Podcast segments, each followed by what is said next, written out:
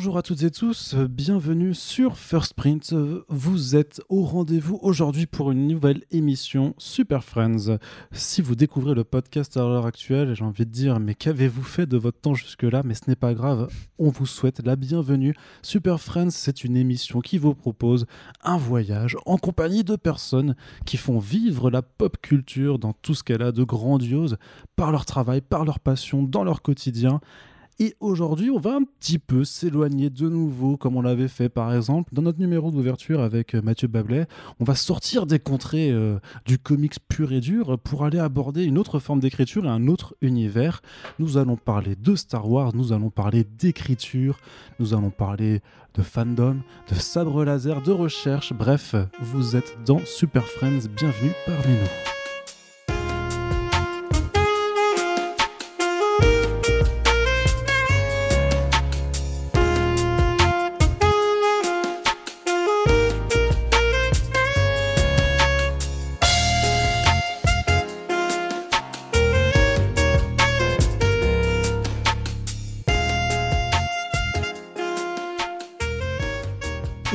J'ai fait une intro pour ce podcast alors que je ne voulais pas en faire, mais ce n'est pas grave, comme ça, je n'ai pas à refaire tous les laïus et je peux euh, directement accueillir mon invité de cette émission. J'ai nommé Thibaut Claudel. Bonjour Thibaut. Salut Arnaud. Alors Thibaut, euh, on te connaît un petit peu dans First Print. Tu es déjà venu plusieurs fois en intervenant. Tu es venu parler avec nous de The Boys. Tu es venu aussi parler de quelques comics dans le cadre des back issues du reconfinement. Et aujourd'hui, j'ai le plaisir de t'accueillir non pas en tant qu'intervenant, mais réellement en tant qu'invité, puisque tu sors aujourd'hui, à l'heure de sortie de ce podcast, un livre, un bouquin qui euh, porte sur Star Wars. Donc ça s'appelle Le mythe Star Wars l'héritage de George Lucas par Disney. Est-ce que je me trompe? Est-ce que c'est le titre exact ou est-ce que j'arrive à Le titre exact est Disney et l'héritage de George Lucas. Je me suis trompé. Mais voilà. On va pas t'en vouloir parce que les informations étaient là. Simplement, l'ordre a été changé. Un petit peu comme la saga finalement. Tu ne fais pas les choses dans l'ordre. C'est ça. En fait, je commence par les, les, mots du milieu pour euh, terminer par ceux de la fin. C'est publié chez Third Edition et donc vraiment aujourd'hui, euh, je te reçois comme auteur. Et donc, on va parler d'écriture et je vais arrêter de taper contre ce carton. Non, non, c'est bon, t'inquiète pas. Voilà, ce sont les conditions d'enregistrement, euh, puisque voilà, c'est un peu, un peu stressant même de, changer un petit peu les rôles. On n'a pas l'habitude de, se voir comme ça en podcast, donc euh, vraiment, l'idée c'est de faire ça. Vraiment, voilà euh, je suis journaliste, tu es auteur, et donc on est là pour parler de ton travail. J'ai envie de te poser une toute première question déjà. Thibaut Claudel, qui es-tu? Parce que c'est vrai que quand je te présente dans les podcasts, où on dit oui, c'est République, blablabla, vous connaissez tous, il fait le podcast Outrider. Alors certes, tu fais ces podcasts, mais tout le monde ne te connaît pas et aujourd'hui, il est peut-être temps de te présenter formellement. Mais non sans humour et sans, euh, sans légèreté, bien entendu. On n'est pas là pour être chiant. Non, je vais essayer d'être le, plus euh, sympathique et le plus divertissant possible, comme tu le sais. Et là, il est en train de mettre un chapeau de clown. Vous voyez, c'est incroyable. Voilà, un petit nez rouge. Non, non, mais euh, alors pour ceux et celles qui ne me connaîtraient pas encore, effectivement, tu fais bien de le rappeler, Arnaud. Du coup, vous connaissez mon nom, je m'appelle Thibaut. Vous connaissez mon pseudo, c'est effectivement République. J'ai commencé à écrire sur Internet euh, à peu près à la fin du lycée et au début de mes études de lettres en classe préparatoire quand j'étais enfermé euh, dans un, euh, comme on appelle ça, un internat, entouré de gens beaucoup plus cultivés, beaucoup plus intelligents que moi. J'avais surtout envie en fait de me cultiver, mais la culture classique m'emmerdait un petit peu et du coup je suis parti en croisade pour défendre la culture populaire auprès de ces gens-là. C'est pas passé avec tout le monde, mais ça m'a donné un petit peu le goût de l'argumentation, on va dire, euh, que euh, qu'ensuite euh, les différentes dissertations et les devoirs de 6 heures ont quand même pas mal affiné.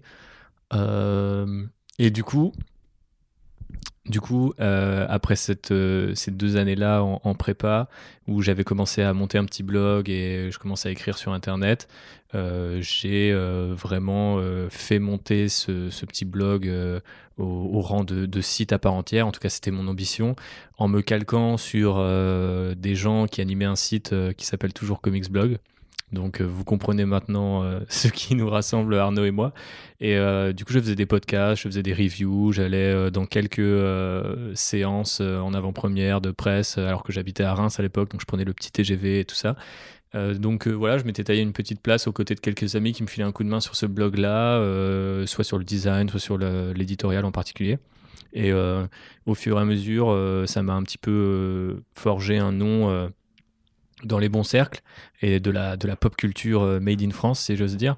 Donc euh, d'abord en tant qu'analyste, euh, slash journaliste, blogueur, je sais pas trop comment on pourrait dire, ça a fini par attirer l'attention de mes, de mes sensei de l'époque, du coup les fameux créateurs de comics blog et la, la première équipe surtout, donc qui était composée de Sullivan que tu as déjà eu dans Super Friends si je dis pas de bêtises. Alors, pas encore euh, sur First Print, euh, mais si, mais en fait, si, bien sûr que si, oui, pour le projet Astra Mortem avec exact. 236, oui, oui. Non, parce que je pense en solo, mais euh, il va revenir en solo, c'est pour ça. Ok, il est, il, il, tel, tel Han Solo C'est ça, mais on, va éviter les jeux de mots Star Wars quand même. Hein. pardon. je voudrais, je voudrais qu'on soit léger mais on va, on va pas être grivois non plus. Hein. tout à fait. soyons, soyons euh, un minimum euh, professionnels. Euh, donc voilà, Sullivan, Alex Lecoq, Alfro, Manu m'ont accueilli à bord. c'est là que du coup, c'est devenu une profession, parce qu'avant, c'était vraiment un petit truc sur lequel je pouvais de, de, temps en temps me faire des euros, mais surtout quand même plus payer en notoriété et, et en, en, séance presse. Ouais, en visibilité. en visibilité, voilà. c'est le terme que je cherchais. Et donc, du coup, c'est devenu très réel très vite, avec les difficultés que tu as pu aborder euh, dans des podcasts comme The Pulse. Donc, je, renvoie les gens vers cette émission-là. Mais c'est vrai que c'est très difficile de faire vivre la culture populaire en France d'un point de vue journalistique. D'un point de vue auteur, c'est pas mieux, je vous rassure, et on en parlera peut-être aujourd'hui. Euh, mais donc, euh, du coup, j'ai vécu ça de manière professionnelle, de manière assez intense aussi, parce que je me suis impliqué sur le côté business de, Arts, donc l'entité qui réunissait Comics Blog, C'est Fantasy et 9e Art. Et voilà, c'est dans ce cadre-là d'ailleurs que j'ai rencontré mes futurs éditeurs chez Fer d'édition. Et euh, c'est ce qui m'a amené euh, plus ou moins à écrire ce livre, euh, aussi à créer mon podcast Star Wars, puisque je, je, faisais déjà des podcasts sur Star Wars dans le cadre de Sci Fantasy par le passé. et puis, on faisait plein de podcasts sur Comics Blog, notamment des podcasts ensemble, de qualité, comme Arnaud découvre Marvel, ce genre de choses. allez checker ça. Mais voilà, c'est un parcours un peu. Enfin, qui, qui, peut peut-être paraître bizarre pour les gens qui, sont, qui ne me connaissent vraiment pas du tout. Mais je pense que pour les gens qui connaissent un petit peu le milieu, c'est pas très étonnant de voir quelqu'un qui est d'abord journaliste, puis qui va toucher un peu plus du côté de la, la production elle-même, ou, ou, même de faire un, un, essai, une analyse plus, plus longue sous la forme du coup de, de ce bouquin-là. Après, j'ai eu beaucoup de chance euh, parce que j'ai jamais tellement eu euh, à, forcer, euh, enfin en tout cas jusqu'à jusqu'à récemment, pour me faire une place dans ce milieu-là, parce que j'ai juste fait mon truc en m'inspirant des gens que je considérais être les meilleurs, et derrière ils me l'ont plutôt bien rendu. Et c'est à peu près la même histoire faire d'édition. Je trouvais que ce qu'ils faisaient était super, et en, discutant à l'époque en 2016, et euh, notamment en les rencontrant justement aux côtés de Sullivan, on avait blagué sur l'idée d'un d'un podcast, euh, d'un podcast pardon, d'un bouquin sur Star Wars, parce qu'ils ouvraient à ce moment-là leur, maison, d'édition qui est très portée sur les jeux vidéo à la base, vers la pop culture au sens plus large. Et du coup, on était en pleine folie Star Wars, Rogue One n'était pas sorti, donc on n'avait pas vraiment d'infos sur ce qu'allait être Disney, tu vois, sur les cinq prochaines années. Et du coup, moi j'étais là, c'est vraiment maintenant qu'il faut le faire parce qu'il y a une période de transition euh, qui va être fascinante à aborder d'ici quelques années, d'ici la fin de la trilogie en tout cas. Et euh, il y avait toutes les rumeurs de spin-off dans tous les sens, de séries télé et tout. Donc on était au cœur de tout ça. Maintenant on a un peu plus de visibilité, mais aussi un petit peu de moins de visibilité sur le, futur immédiat parce que bah, le Covid et, pas mal de choses chez Lucasfilm font que pour l'instant il n'y a pas énormément de projets qui sont euh, attendus du côté de Star Wars. Ça aussi on en reparlera peut-être. Mais, euh, mais voilà, la matière était déjà là et au final, les gens ont été assez euh, euh, bienveillants ou, ou, fous pour me laisser la sculpter parfois des années après, parce que comme je vous l'ai dit, la, la, première fois que j'ai rencontré Nicolas et Mehdi de Ford Edition, que je salue, bah, on était en novembre 2016, donc ça date maintenant. Et alors, euh, comment s'inscrit un petit peu ce projet de bouquin dans ton parcours professionnel? C'est-à-dire, à quel moment, en fait, depuis cette discussion, il a vraiment pu se concrétiser? Et surtout, euh, l'idée principale, c'est le choix de la thématique, parce mmh. que quand tu veux écrire un bouquin sur Star Wars, il y a déjà énormément de bouquins qui ont été faits. Pourquoi choisir spécifiquement la postlogie, l'angle de vraiment du, rachat de Star Wars par Disney, alors que tu aurais pu euh, te lancer dans un truc euh, encore plus gros, plus vaste sur les neuf films, sur l'ensemble de la saga Skywalker. Donc vraiment, qu'est-ce qui a fait que tu te concentres là-dessus? Est-ce que c'était juste parce que c'est un peu la trilogie qui était réellement contemporaine en tant que spectateur aussi en tant qu'adulte ou est-ce qu'il y a encore d'autres choses qui sont venues euh, en compte? Ouais, bah, déjà il y a ça parce que c'est comme tu dis. euh, alors j'ai vu les trois trilogies au cinéma parce que la trilogie originale est ressortie dans les années euh, fin des années 90, euh, 10 17 ou 18, je ne sais plus exactement. Donc sous son édition spéciale que j'ai vu du coup tout petit, j'avais 7 et 8 ans. Après il y a eu la prélogie et du coup j'ai été la voir parce que j'étais déjà fan de Star Wars à cette époque-là, donc c'est mes parents qui m'emmenaient. Et ensuite maintenant il y a la postlogie et du coup donc c'est même pas en tant qu'adulte ou en tant que spectateur, mais c'est aussi en tant qu'analyste, en tant que journaliste quoi. Et ça c'était la première trilogie et je pense que si quelque part, je crois, je crois l'avoir dit dans une autre interview à propos du bouquin, mais genre je suis super content d'avoir vécu euh, cette troisième trilogie. Je pense qu'il y en aura d'autres, mais euh, de ce point de vue-là, quoi, d'un point de vue vraiment genre euh, reporter presque, tu vois. Donc euh, forcément, ça a pas mal joué dans le choix du, du sujet. Après, ce qui a fait qu'on a mis peut-être euh, un certain temps à créer ce projet-là par rapport au parcours professionnel, c'est déjà parce que mon parcours professionnel il était bien occupé. Euh, il n'y a jamais eu de, de cachotterie entre Ferd et, euh, Arts euh, à l'époque. Tu vois, on leur disait qu'on enchaînait sur certains trucs et ils nous disaient qu'ils enchaînaient sur, sur d'autres et on s'est reconnu un petit peu dans, ce combat-là, je crois. Et du coup, ils me l'ont dit il n'y a pas longtemps quand j'ai discuté avec eux, mais ils ont vraiment attendu de sentir une disponibilité chez moi pour me proposer le bouquin et ils ont ils ont pas été voir quelqu'un d'autre. Donc euh, déjà je, je les remercie pour ça et pour leur confiance. C'est-à-dire que là, c'est vraiment c'est un éditeur qui est venu te voir pour te proposer un projet. C'est pas toi qui avais déjà un manuscrit en place non pas du tout. et qui allait démarcher chez différentes c'est maisons un d'édition. truc qu'on avait abordé parce que à l'époque ils ouvraient le truc euh, et je dis pas ça forcément euh, pour euh, pour me faire mousser mais effectivement ils ouvraient leur euh, leur euh, stratégie euh, leur collection euh, vers euh, la culture populaire au sens plus large et moi j'étais là bon bah on peut pas parler de pop culture sans parler de Star Wars. Donc euh, forcément euh, je crois qu'ils avaient en tête euh, Batman Dragon Ball des, choses assez massives. Et Star Wars en fait partie. Et donc du coup j'avais blagué là-dessus. Et par la suite, quand on en a reparlé et qu'ils m'ont contacté des années plus tard, euh, vraiment, la, première fois qu'on s'est vu, c'est marrant parce que ça fait écho à une anecdote de Ryan Johnson qui a fait deux interviews avec euh, Kathleen Kennedy avant de se rendre compte qu'elle lui proposait de, de réaliser Star Wars 8. Alors, je ne suis pas Ryan Johnson, je n'ai pas réalisé de Star Wars, mais tu vois, pour moi, quand Mehdi et Nico sont venus me voir et on dit Ah, on est sur Paris, ça te dirait, on se voit. On a vu que tu travailles sur Paris maintenant. Je fais Ouais. Et pour moi, c'était vraiment en mode bon, alors qui devrait écrire ce bouquin? Et je me suis euh, rendu compte que ça pouvait être moi que assez tard dans la conversation. Donc, euh, c'est vraiment eux qui ont amené cette discussion-là euh, après une petite blague ou une sorte de défi que je leur avais lancé. Quoi. Donc, euh, c'est un cas très particulier. J'imagine que d'autres éditeurs se seraient arrêtés sur le sujet, quel que soit l'auteur, ou auraient forcé un sujet et un auteur. En l'occurrence, ils ont voulu me faire confiance à moi et ça me touche énormément. Surtout que euh, à la base, ça partait d'une petite blague à une soirée, euh, dans une soirée plus ou moins, plus ou moins arrosée, tu vois. Donc, euh, effectivement, ils ont attendu que j'ai un, peu plus de temps dans mon parcours professionnel pour le faire. Moi, j'ai essayé de leur rendre de mon côté parce que après, du coup, mon travail sur Sci Fantasy notamment et avec Arts en général, euh, j'ai quitté Nantes, je suis revenu sur Paris, rejoindre ma chérie, Phobos, que je salue, et que je devais trouver un boulot. Et du coup, j'ai commencé à écrire pour le jeu vidéo, enfin, pour euh, en tout cas une marque de jeux vidéo, enfin, un jeu vidéo qui s'appelle World of Tanks et son site internet en particulier, en anglais. Donc, en fait, je changeais un peu de, de type d'écriture. Euh, et forcément, ça me manquait, tu vois, de parler de pop culture et de parler de Star Wars en particulier. J'avais le podcast, mais à l'oral, c'est pas exactement la même chose. Et écrire, c'est un truc que j'avais pas envie de perdre.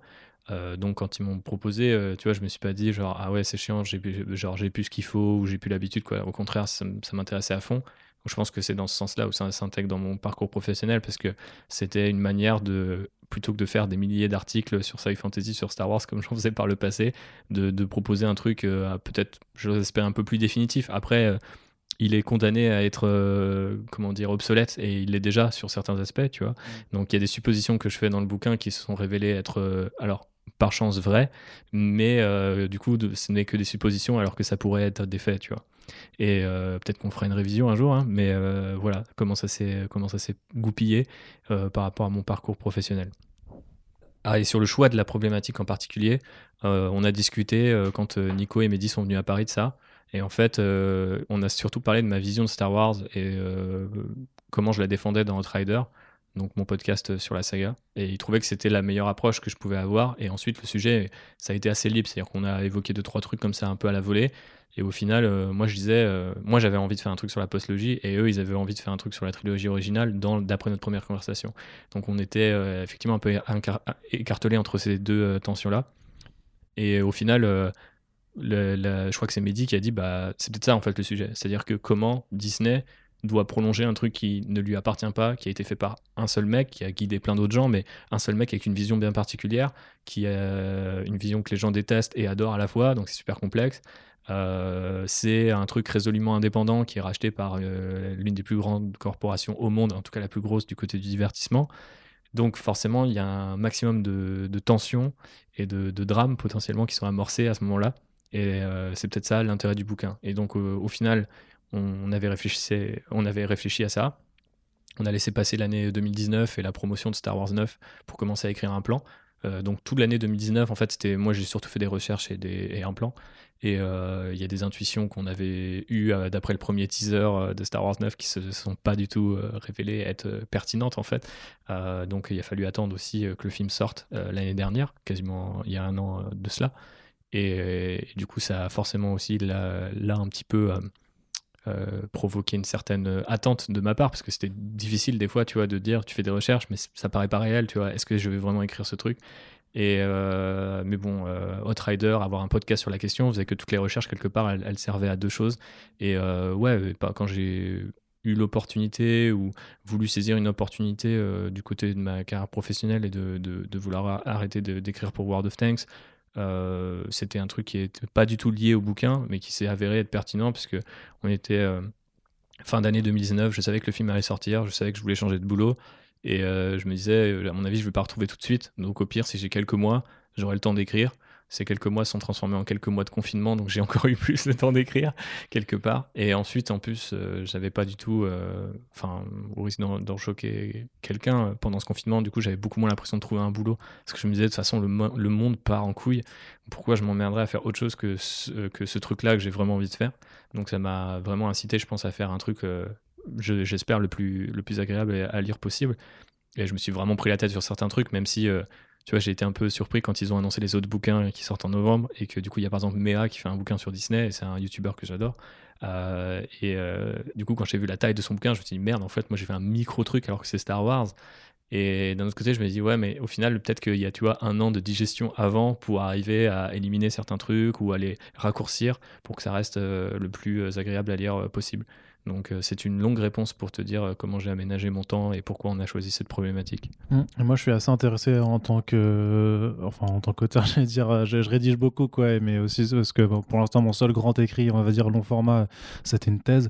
ce qui est énorme déjà. Ce qui mais le truc c'est que on rédige pas un essai comme on rédige une thèse puisque justement une thèse tu, tu as tes résultats, tu pars de tes résultats pour après rédiger tout le, corps de, de texte grosso modo.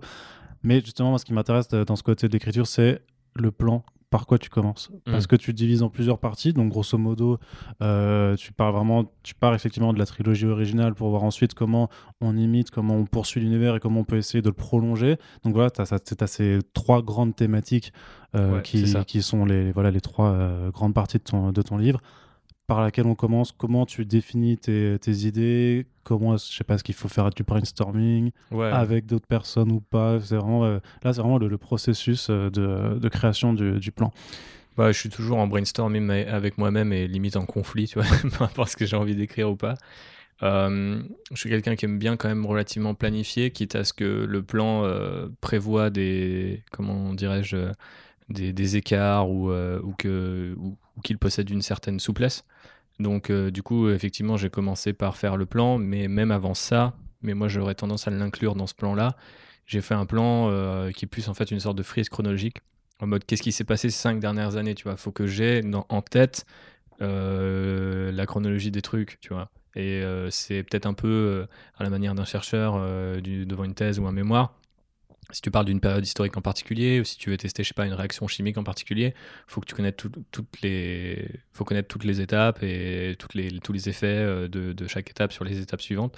Euh, et du coup, c'était un peu ça l'idée. Donc, je suis vraiment parti de dates euh, clés, de déclarations clés aussi de Bob Iger, qui est le président de Disney, ou Kathleen Kennedy, qui est la présidente de Lucasfilm, de Lucas aussi, forcément.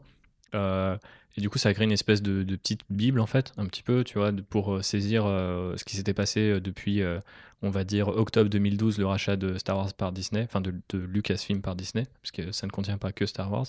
Et euh, jusqu'à, euh, on va dire, euh, je crois que les derniers trucs auxquels je fais référence dans le bouquin en termes d'actualité, c'est toutes les manifestations Black Lives Matter, notamment celles qui ont impliqué John Boyega au, Royaume-Uni. Donc ça, c'est le truc le plus récent dont je parle, je crois. Donc voilà, j'ai fait une espèce de timeline que je, mettais à jour au fur et à mesure, mais qui, pendant un temps, m'a permis de respirer et de dire, ok, donc c'est ça dont on doit parler et pas autre chose. Après, l'avantage, c'est que des fois, tu tombes sur des trucs et tu fais merde, ça, j'y ai pas pensé, mais il faudrait en parler. Et donc, typiquement, par où commencer Je me suis dit, bah, en fait, euh, y a, George Lucas, il a voulu pendant un temps faire 9, voire même 12 films Star Wars. Et donc, c'est important de savoir ce que lui voulait faire quand on parle de comment il récupère son héritage, parce qu'on peut pas dire, euh, voilà, enfin, eux, ils ont fait ça, et George Lucas aurait fait mieux ou moins bien sans dire ce qu'il aurait euh, voulu faire, ou en tout cas ce qu'il a pu dire pendant près de 40 ans parce que les, les, les, traces d'une suite ou de multitude de suites à Star Wars datent vraiment de 77, euh, peut-être même des fois, je crois, de, j'avais trouvé de 76 sur, euh, tu vois, l'idée que sur le tournage, il parlait à Mark Hamill de ton personnage, tu vois, dans 30 ans, tu le joueras, il sera comme ça, et ça sera une espèce de vieux sage, ermite, euh, isolé quelque part et tout, tu vois. Et donc, du coup, ça m'a super intéressé, donc je fais énormément de recherches là-dessus. C'est pour ça que récemment, notamment, j'ai fait un petit thread sur Twitter sur la question euh, des suites par George Lucas, puisqu'on a toujours l'impression que c'est une suite ou une série de trois films qui sont bien définis, clairs dans sa tête, etc. Alors que le, temps qui passe montre que c'est vraiment pas clair dans sa tête et qu'il y a beaucoup de choses qu'il avait envie de faire et que sans doute elles n'auraient pas eu toute la même importance. Et euh, du coup, ouais, ça a été d'abord cette chronologie puisqu'il a voulu faire Lucas.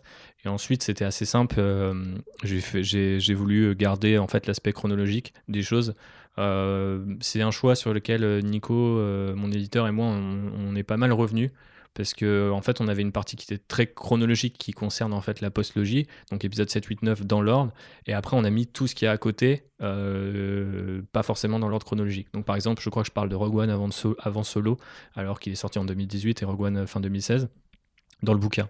Mais en fait, pour moi, ça avait plus de sens de pouvoir mélanger ce qui se tient tout seul comme Rogue One ou Solo mais pas, euh, tu vois, commencer par The Rise of Skywalker qui venait de sortir pour remonter le temps vers The Force Awakens.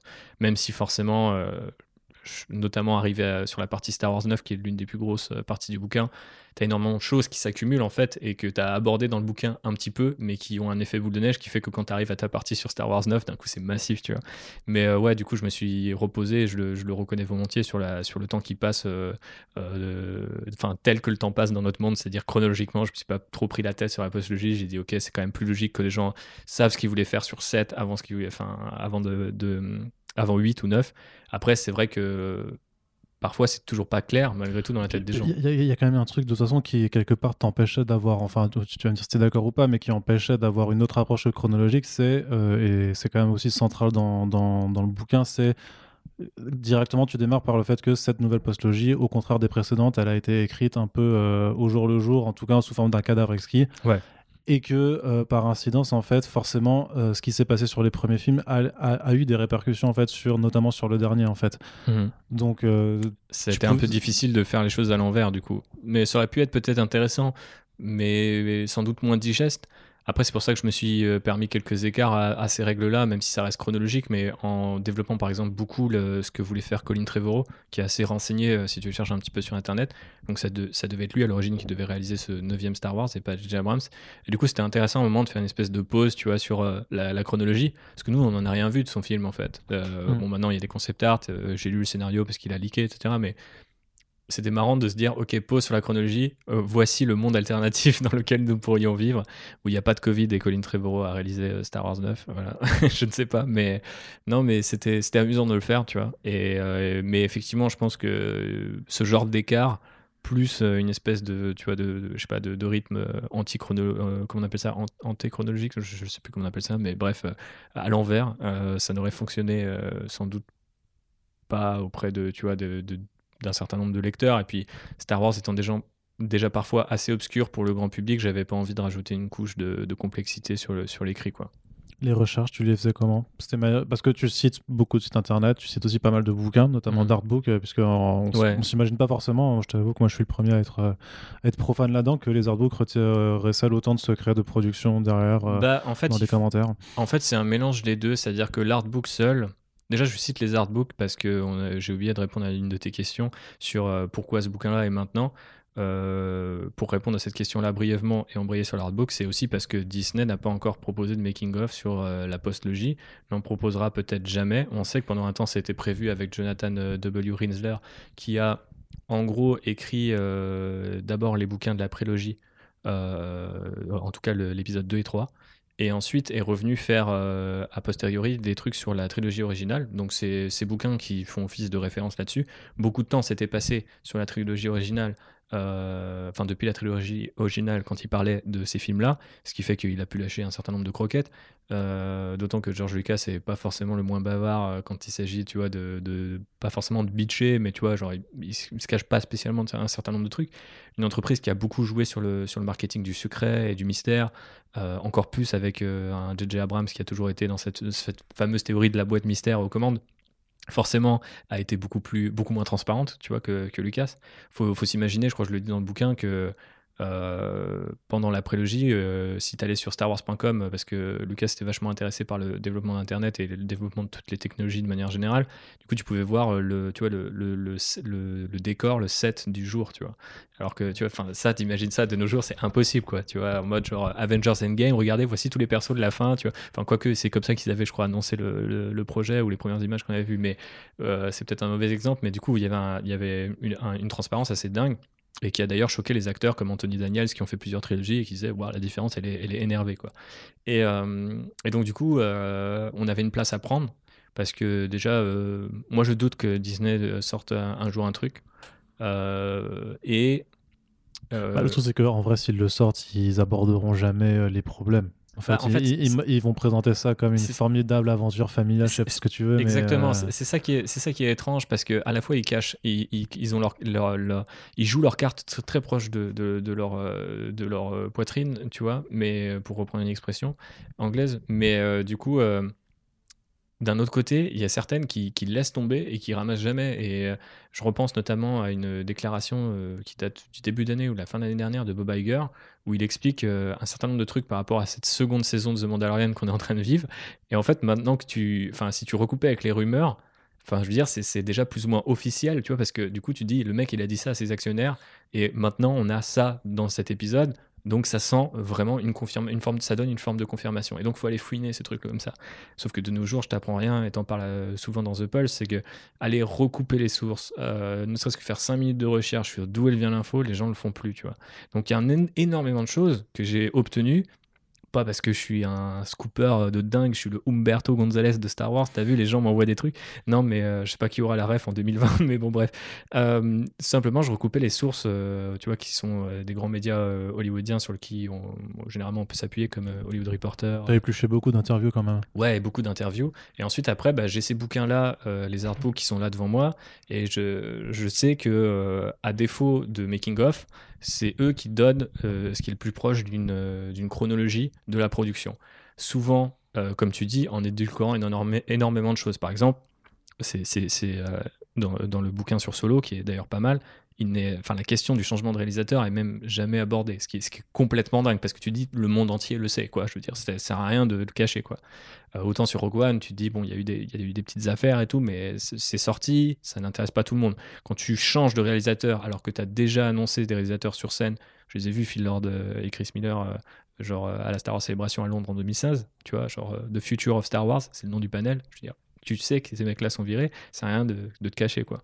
Donc, du coup, d'un côté, il, tu vois, cache des trucs qui sont évidents et en fait qui sont assez facilement recoupables avec d'autres choses. Mais je pense qu'il compte aussi sur le fait qu'il y a une forme de fainéantise ou d'effort à fournir que tout le monde va pas faire, quoi. Et surtout pas les fans de Star Wars ou même le grand public qui, lui, veut juste voir un bon film, en fait. Et je lui jette pas la pierre pour ça. C'est limite, c'est mon taf, tu vois, de le faire pour eux, quoi. Et de leur dire, bah attention, cette espèce de théorie du complot qui a autour de telle ou telle chose, en fait, si tu recoupes un certain nombre d'informations ou si tu t'intéresses juste à la date, tu vois que c'est complètement faux, tu vois. Donc, euh, par exemple, euh, tout ce que les gens disent de, de, Ryan Johnson sur ce qu'il a voulu défaire de The Force Awakens, effectivement, ça, ce n'est pas possible, parce que le film a été écrit et commencé de, de tu vois, a commencé euh, à être tourné au moment où les gens tu vois, recevait The Force Awakens. Donc en fait, il y, a une marge de manœuvre et de, et de comment dirais-je, de, tu vois, de, correction qui est minime. donc il y a eu des corrections, mais de là à imaginer ou d'adhérer à une forme de théorie du complot qui voudrait que l'un soit en guerre contre l'autre et tout, même du côté de J.J. Abrams, c'est difficile d'imaginer qu'il veut tout défaire par opposition avec ce qui a été fait. C'est-à-dire qu'il il, il, défait peut-être tout malgré lui parce qu'il n'a pas le temps, tu vois, ou parce qu'il y a un certain nombre de, faits renseignés, comme le départ de Colin Trevorrow, qui lui impose de récupérer un scénario qui n'est pas le tien et de, de l'aménager à sa, à sa façon. Donc, euh, je sais plus euh, d'où, oui, d'où partait cette réflexion, c'était les sources. Et donc, du coup, en fait, ouais, les, les, sources, moi, ça me semblait important. Je pense qu'il y en a pas mal dans le bouquin. J'espère que ça donnera une forme de légitimité aussi. Mais en, l'occurrence, elles sont pas mystérieuses, elles sont pas personnelles, tu vois. Genre, j'ai pas euh, énormément d'accès d'ailleurs à, à, ce que fait Lucasfilm et Star Wars de manière générale, parce que déjà, je suis pas américain, je connais très peu de monde dans le business, etc. Donc, je m'appuie sur sur ce qui est public. Mais de manière assez surprenante, en fait, ce qui est public, une fois que tu as ton espèce de. Tu sais, comme dans les films policiers où tu as le mec qui épingle tous les trucs. Ah, ça, c'est comment tu construis vraiment ta trame narrative. C'est tu as tous les faits qui s'empilent euh, les uns après les autres. Et après, tu dis, bon, comment est-ce que j'arrive à euh, vraiment construire une route en mettant donc euh, chaque brique de fait les unes après les autres pour que ça fasse une route qui se casse pas la gueule. Bah, complètement, ouais. Et, c'est là que du coup tu vois un peu les paradoxes ou les contradictions qu'il peut avoir chez Disney parce que tu peux citer un truc dans ta partie 1 et citer l'inverse dans ta partie 2 et les deux sont des faits, c'est-à-dire les deux sont des trucs prouvés que tu peux aller chercher sur internet, mais que peut-être personne à part quelques fous dans mon genre ou des fans hardcore, euh, n'ont été, euh, tu vois, révélés sur Internet. Et donc, du coup, je pense que l'avantage du bouquin, en tout cas à l'heure actuelle, peut-être que le temps qui passera lui rendra pas service, puisqu'on va apprendre plus de choses, ou on va avoir plus de nuances. Euh, Là, tu pourras faire au pire un deuxième bouquin, euh, Star Wars, pourquoi je vous ai raconté n'importe quoi? ça. Je pense pas raconter n'importe quoi, mais je pense que très clairement, enfin, je veux dire, euh, moi, il y a certains trucs, notamment par exemple la question des origines de Ray que j'aborde, tu vois, dans le bouquin. Désiré de lait, elle a révélé un truc qui est massif là-dessus, tu vois, et qui n'enterre pas ce que j'ai dit, mais du coup permet, permettrait à ce que j'ai dit d'être beaucoup plus tangible en fait. Et je pense que c'est un peu chiant de faire tout un paragraphe, voire plus au conditionnel. Les gens se disent bon ok, ce gars-là a une vision, mais genre qu'est-ce qui me fait me dire que c'est la bonne, tu vois? Alors bon, j'essaie de montrer dans toutes les pages qui suivent et les pages qui précèdent que euh, c'est pas juste ma vision, elle est aussi supportée par un certain nombre de déclarations et de sources, comme tu disais. Et euh, je pense que ça, ça, ça me permet de, de, me blinder un petit peu contre d'éventuelles critiques, ou en tout cas de faire comprendre aux gens que j'ai pas juste tiré un avis de mon chapeau, que je l'ai transformé en une euh, centaine de pages et que je l'ai imprimé chez Ferd pour me, pour me faire un max de bif. Mais euh, quelque part, ça aurait pu être ton ambition aussi. Il y a bien des gens qui écrivent juste, ça aurait très bien pu être ton avis, une vision d'un auteur et ton analyse et l'assumer tel quel. Pourquoi tu as choisi de faire quelque chose qui, euh, alors du coup, qui se rapproche clairement d'une démarche tout simplement journalistique en fait par hmm. rapport au travail que tu as pu faire sur Sci Fantasy? Mais je pense qu'il y a une forme de déformation professionnelle que Nico me faisait souvent remarquer en me disant que par rapport à d'autres auteurs chez eux, au contraire, j'avais un style, euh, je crois il avait dit trop punchline. Genre, euh, j'avais l'idée, je balançais la punchline, les gens comprenaient ce qu'elle était cette idée, je passais à l'idée suivante. Elle me disait, on peut, se poser, on peut mettre des virgules, on peut mettre des détails, tu vois, genre t'es pas pressé, t'as pas un nombre de mots, les gens vont pas arrêter de lire parce que c'est un livre et pas une page d'un site, tu vois. Moi, je considère que même si c'est un livre, les gens ils peuvent arrêter de lire, hein, tu vois, on l'a tous fait. Donc, euh, donc déjà, je pense qu'il y a une, forme de déformation professionnelle. Ensuite, il y a une forme de, respect à l'égard de la Sega. Euh, non pas que mon avis je le trouve pas légitime, mais je pense que pour le, défendre et pour euh, le, le, crédibiliser au regard de, tu vois, il est enfermé maintenant dans un livre avec une belle couverture et tout ça. Si c'était que mon avis, c'est cool, mais si c'est que mon avis, mais qui s'appuie sur un certain nombre de faits que moi de toute façon j'ai toujours utilisé pour forger mon avis, bah je trouve c'est mieux en fait. Euh, après, tu vois, il y a certains passages dans le bouquin qui sont beaucoup plus analytiques euh, dans le sens où c'est beaucoup plus ma vision des choses. Euh, je prends un exemple euh, que j'ai beaucoup aimé écrire, c'est celui de la question des Stormtroopers et d'une tendance qu'on peut remarquer sur ce qu'a fait Disney à enlever le casque des Stormtroopers et à révéler qui sont ces soldats ou ces pilotes et quelle est leur histoire. Est-ce qu'il faut vraiment humaniser le fascisme? Ça, c'est une autre question, tu vois. Mais du coup, c'est vrai que c'est une tendance, tu vois, du Star Wars de Disney. Et parce que ça n'avait pas été vraiment fait avant, tu vois, ou en tout cas, ça n'a pas été fait dans des médias grand public comme le ciné ou la télé ou même dans des gros jeux vidéo quoi. Donc euh, du coup, ça ça m'intéressait et euh, Nico m'a dit qu'il avait beaucoup aimé cette partie parce que justement je posais un petit peu les faits les laisser un peu de côté, parce que les faits, c'est quoi? C'est qu'il y a un Battlefront, c'est qu'il y a des comics avec des Stormtroopers, etc. etc. Donc ça, c'est les faits, on les connaît. Et après, par contre, c'était mon analyse de, genre, tiens, c'est marrant, vous avez remarqué, ils ont enlevé le casque de ces Stormtroopers. Parce que le truc, c'est que à l'inverse, si tu te contentes que de faire une collection de faits, bon, pourquoi on n'irait pas lire une page Wikipédia Bah, c'est ça. euh, Donc je pense que l'hybride, moi, me semblait intéressant, limite même plus pertinent, parce que je pense pas qu'on puisse. euh, Enfin, je pense qu'on pourrait analyser la postlogie, mais tu vois, analyser la postlogie, ça fait même pas un an qu'elle est terminée, quand sort le bouquin, euh, et arriver en mode genre, ça c'est mon analyse définitive et c'est moi le best. Bah désolé, en fait, je veux dire, euh, on, on connaît pas encore l'envers du décor, donc on peut que supposer ou l'ignorer. Et du coup, si tu l'ignores, pour moi, enfin, tu tombes sur des, tu tombes du coup à, tous les coups, à mon avis, tu tombes sur une ou deux théories du complot ou à une analyse qui est forcément tronquée, tu vois. Genre, euh, tu tombes sur des, des gens qui, par ailleurs, je respecte dans la profession, euh, et je citerai pas de nom, mais euh, que ça soit des Américains, des, des- des Britanniques, des Français, qui adhèrent à des théories qui sont complètement fausses, tu vois, simplement parce qu'ils ont décidé que leur avis euh, pré- pré- prévaut tout simplement, tu vois, sur, sur, sur les faits. Alors, moi, je pense qu'il faut garder. euh, je suis pas du tout dans ce délire de la critique de l'art doit être objectif et tout. Pour moi, c'est stupide, c'est toujours subjectif. Mais je pensais que c'était plus intéressant de mélanger euh, ce que je dis souvent, l'analyse industrielle, tu vois, de, de, de ces films-là. Donc, comment Disney les a conçus euh, et comment ils ont réinterprété l'héritage de George Lucas à une analyse qui est purement artistique. Et euh, peut-être que l'un ou l'autre, euh, ça, aurait été suffisant, tu vois. Mais du coup, les deux m'intéressaient, donc j'ai fait un peu les deux. Je pense que le mélange est peut-être pas forcément ce qu'attendaient Nico et Mehdi, parce qu'ils se disaient, bah, toi, t'es un fan de Star Wars, tu vas nous donner ton avis sur la question, et c'est ton avis qu'on achète quelque part, tu vois. Et moi, je me suis mis quelque part une forme de barrière en me disant, ouais, ok, genre, j'ai mon avis sur plein de trucs, mais j'aimerais quand même nuancer mon avis par rapport à un certain nombre de choses euh, qui sont renseignées, qui sont des faits, tu vois. Euh, je regrette des fois un peu, tu vois. euh, quand j'ai terminé le bouquin, je- j'en suis très content et apparemment mes éditeurs aussi, donc euh, tant mieux. Mais il y a vraiment un moment où je me suis dit, si j'en fais un autre, je ferais peut-être un truc plus analytique, tu vois. Ou alors, au contraire, un truc vraiment plus journalistique, mais en allant auprès des gens. Bon, là, bien sûr, les gens m'auraient répondu non, ou, j'ai pas tout simplement pas les contacts. Donc, j'ai pas voulu. Après, j'aurais pu aller voir d'autres spécialistes de Star Wars, tu vois, leur demander leur avis, mais à ce moment-là, là, c'est un truc purement égoïste. J'avais peut-être l'impression que du coup, ça allait diluer mon avis, tu vois, parce que je voulais pas être juste le mec qui compile l'avis des autres gens. Je voulais en sorte que, faire en sorte que mon avis soit renseigné, quitte à ce qu'il soit un peu dilué par ces renseignements. Donc, euh, je sais pas si ça a beaucoup de sens ce que je te raconte. Quelque mais- part, c'est non, mais quelque part, ça permet aussi un peu de légitimer juste le fait pourquoi il y a ton nom sur la couverture du bouquin Oui. et pourquoi c'est pas un MOOC ou euh, un truc collectif Bah, un, ou un- ouais, ou un voilà, ouvrage de, de, de de, de ce genre-là. Mais euh, tu réfléchis aussi quand tu écris à, à qui tu t'adresses. C'est Ouais. pour qui ce bouquin? C'est pour les gens qui euh, aiment Star Wars et c'est pour les gens en particulier qui euh, veulent comprendre ce qui s'est passé avec ces cinq dernières années de Star Wars ou en tout cas ce qui se passe depuis cinq années avec le Star Wars de Disney. Euh, quand je dis ce qui se passe ou ce qui s'est passé, ça plus ou moins sous-entend qu'il y a quelque chose qui a déconné. Je suis pas forcément d'accord avec cette théorie. D'ailleurs, je pense pas que le film soit le film, le, j'ai fait un film Star Wars, mais un, un ro- le, le- le bouquin soit à la charge de Disney.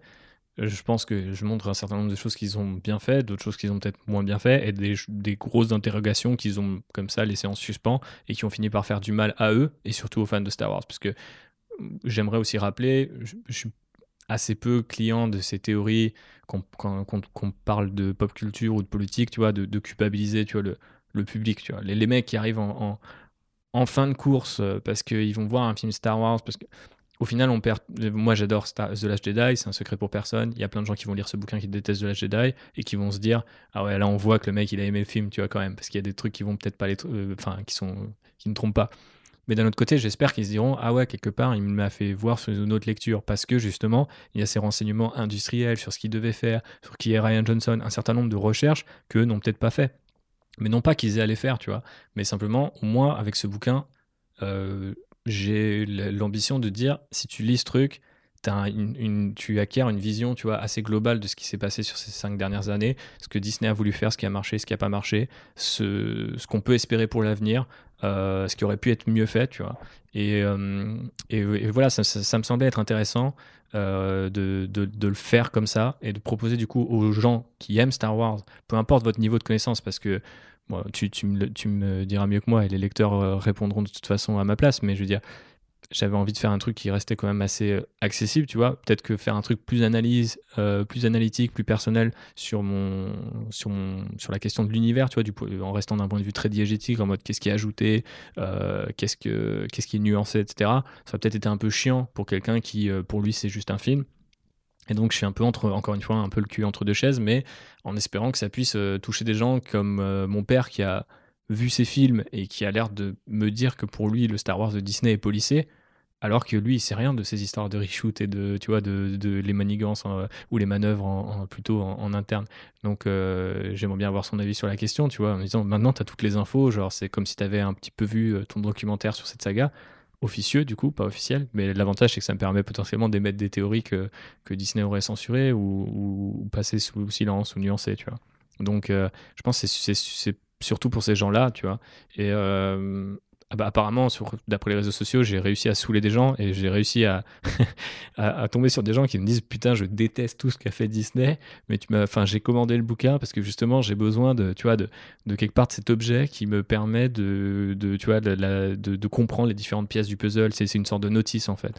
Il y a, il y a Mehdi qui disait il y a peu de temps quand je discutais avec lui que c'était une arme. Euh, tu vois, en mode genre c'est une arme comme euh, pour le les discussions de famille, contre les trucs et tout. C'est genre vous arrivez et vous êtes équipé pour comprendre ce qui s'est passé, tu vois.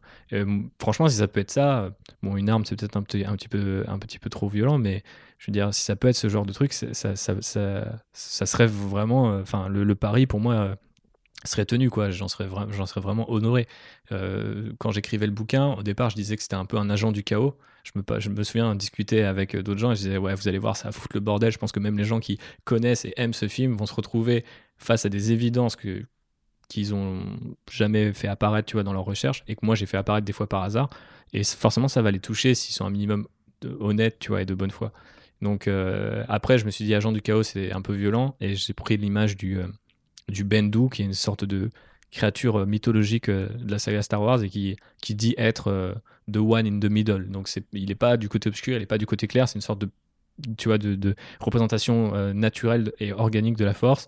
Et donc, euh, voilà, peut-être il peut faire péter la foudre sur les impériaux comme sur les rebelles, tu vois, si ça, le, si ça, lui, ça lui va, parce qu'il est une forme de, neutralité, tu vois, et de puissance à respecter. Si le bouquin peut être un bendo dans le sens où les gens vont vers lui pour devenir plus sages, ou tu vois, augmenter un petit peu leur, leur, culture Star Wars, en tout cas sur ces films-là, ça peut être super bien. Et je pense que qu'ils soient du côté clair ou obscur de la force, du coup, euh, ça leur servira et ça leur permettra de, de forger leur propre avis aussi à, comment dire, à la lumière de tout ça. Et du coup, pour reprendre sur la question précédente, si j'avais fait que mon avis, j'aurais juste été une sorte de vois, de, prêtre de la force dans, un, dans une cantina à rabâcher tout le temps le même truc et les gens qui m'écoutent c'est bien mais c'est que mes, ça sera toujours que mes fidèles tu vois alors que si je suis ce, ce gros bendou sur sa montagne euh, qui dit juste voilà je vous donne ceci et la connaissance faites-en ce que vous voulez euh, bah, quelque part j'ai pas de prétention les gens pourront peut-être me dire que je complètement à côté de la plaque, tu vois. Euh, je pense pas parce qu'encore une fois, il y a des sources, mais c'est possible que mon analyse leur pèse pas du tout. Mais l'avantage, c'est que je crois pas l'imposer, tu vois, au forceps dans le bouquin. Après, ce sera à eux d'en juger. Et par rapport au degré de, de spécificité, c'est quelque chose aussi que tu travailles quand tu écris en disant là j'ai trop dans les détails, là c'est trop pointu et je vais faire chier les gens qui connaissent pas forcément ou je, vais, ou je risque de les perdre même tout simplement. Ouais, j'ai beaucoup réfléchi. Après, c'était souvent des questions avec Nico. Euh, qui est un, fan de Star Wars, mais qui chaque fan de Star Wars est différent, et du coup l'avantage c'est que ça permettait de un petit peu se, tu vois, se donner des limites euh, mutuellement. Euh, des fois, il me disait ça c'est intéressant. On sent que tu penses que c'est technique, mais vas-y parce que genre là, en tant que lecteur qui, qui, suis fan de la saga, parce que c'est avant tout à eux que s'adresse le bouquin, j'aurais quand même envie d'aller un peu plus loin, tu vois. Donc on a été des fois dans des, dans des trucs un peu plus pointus.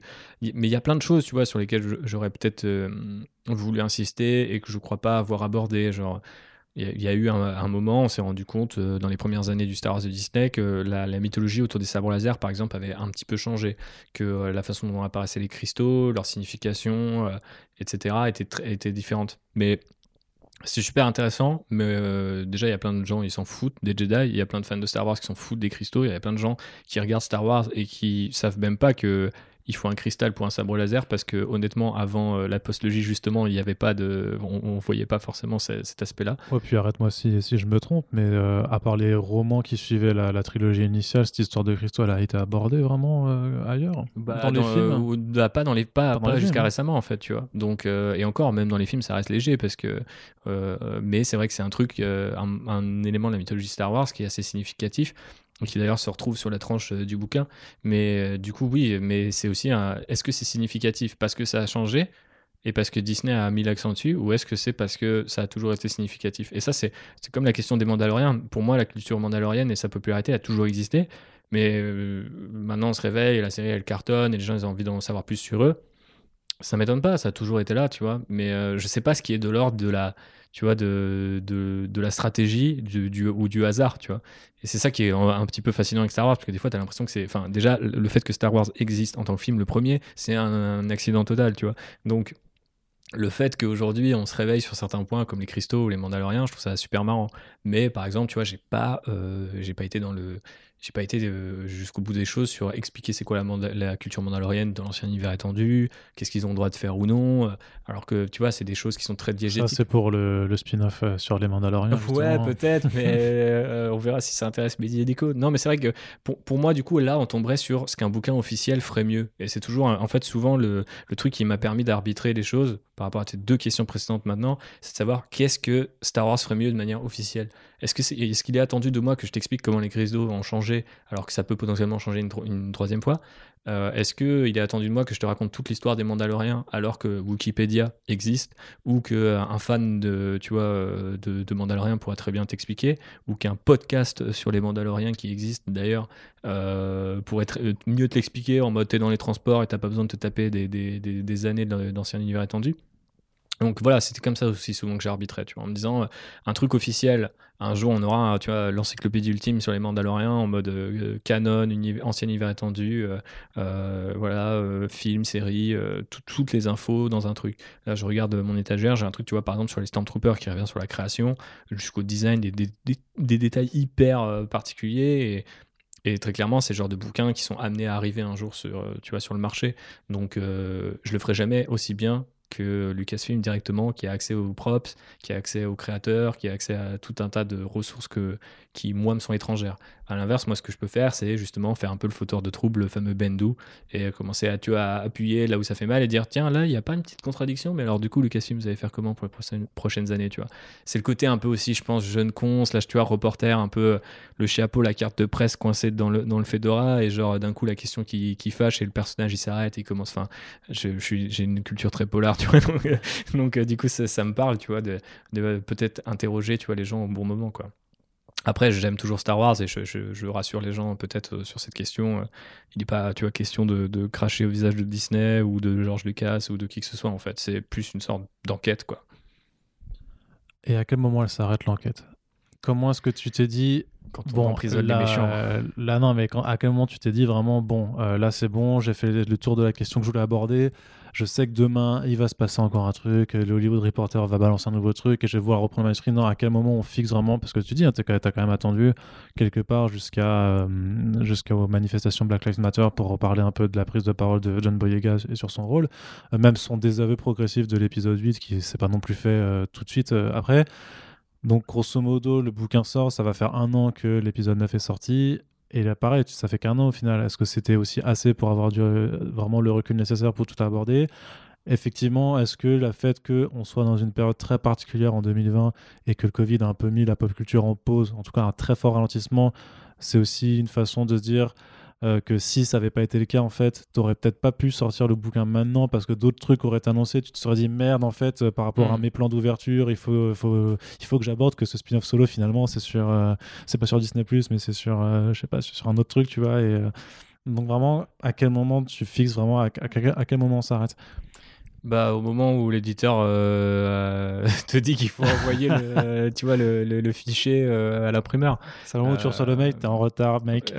je, je, crois que j'ai toujours été euh, relativement en avance, mais ça m'a permis justement, tu vois, de dire à Nico, voilà le truc, c'est à peu près fini. Pendant un temps, on a même eu, tu vois, pour faire une, confidence, tu vois, vraiment, là, on est en mode inside, insider, mais genre vraiment, à un moment, on, on a pensé que ce qu'on avait prévu comme plan, soit peut-être trop court par rapport à la pagination du bouquin qu'on avait prévu, tu vois. Et donc, euh, du coup, là, on partait potentiellement sur euh, ce qu'on appelle communément du remplissage, mais je savais qu'il y avait un certain nombre de trucs que j'avais pas abordé justement parce que pour moi c'était pas très important. Ou euh, par exemple tu vois les rumeurs sur un jeu qui à l'époque n'était pas annoncé mais qui s'appelait qui s'appelle maintenant on le sait Star Wars Squadrons. Par exemple il y avait tous ces trucs là-dessus et je me disais, bon, euh, ça va tomber un moment, tu vois, ça va être annoncé, est-ce qu'il faudra en parler Qu'est-ce que ça me semble un peu euh, mineur, tu vois, dans, dans le paysage de, de, ce Star Wars par Disney. Pourquoi tu n'abordes pas les, même les Lego Star Wars, tu vois? Ouais, bah voilà, non, mais il y a énormément de choses à, tu vois, il y, avait énormément, du coup, de, on va dire, de, de, plans B qui se sont mis en place à ce moment, à ce moment-là, tu vois.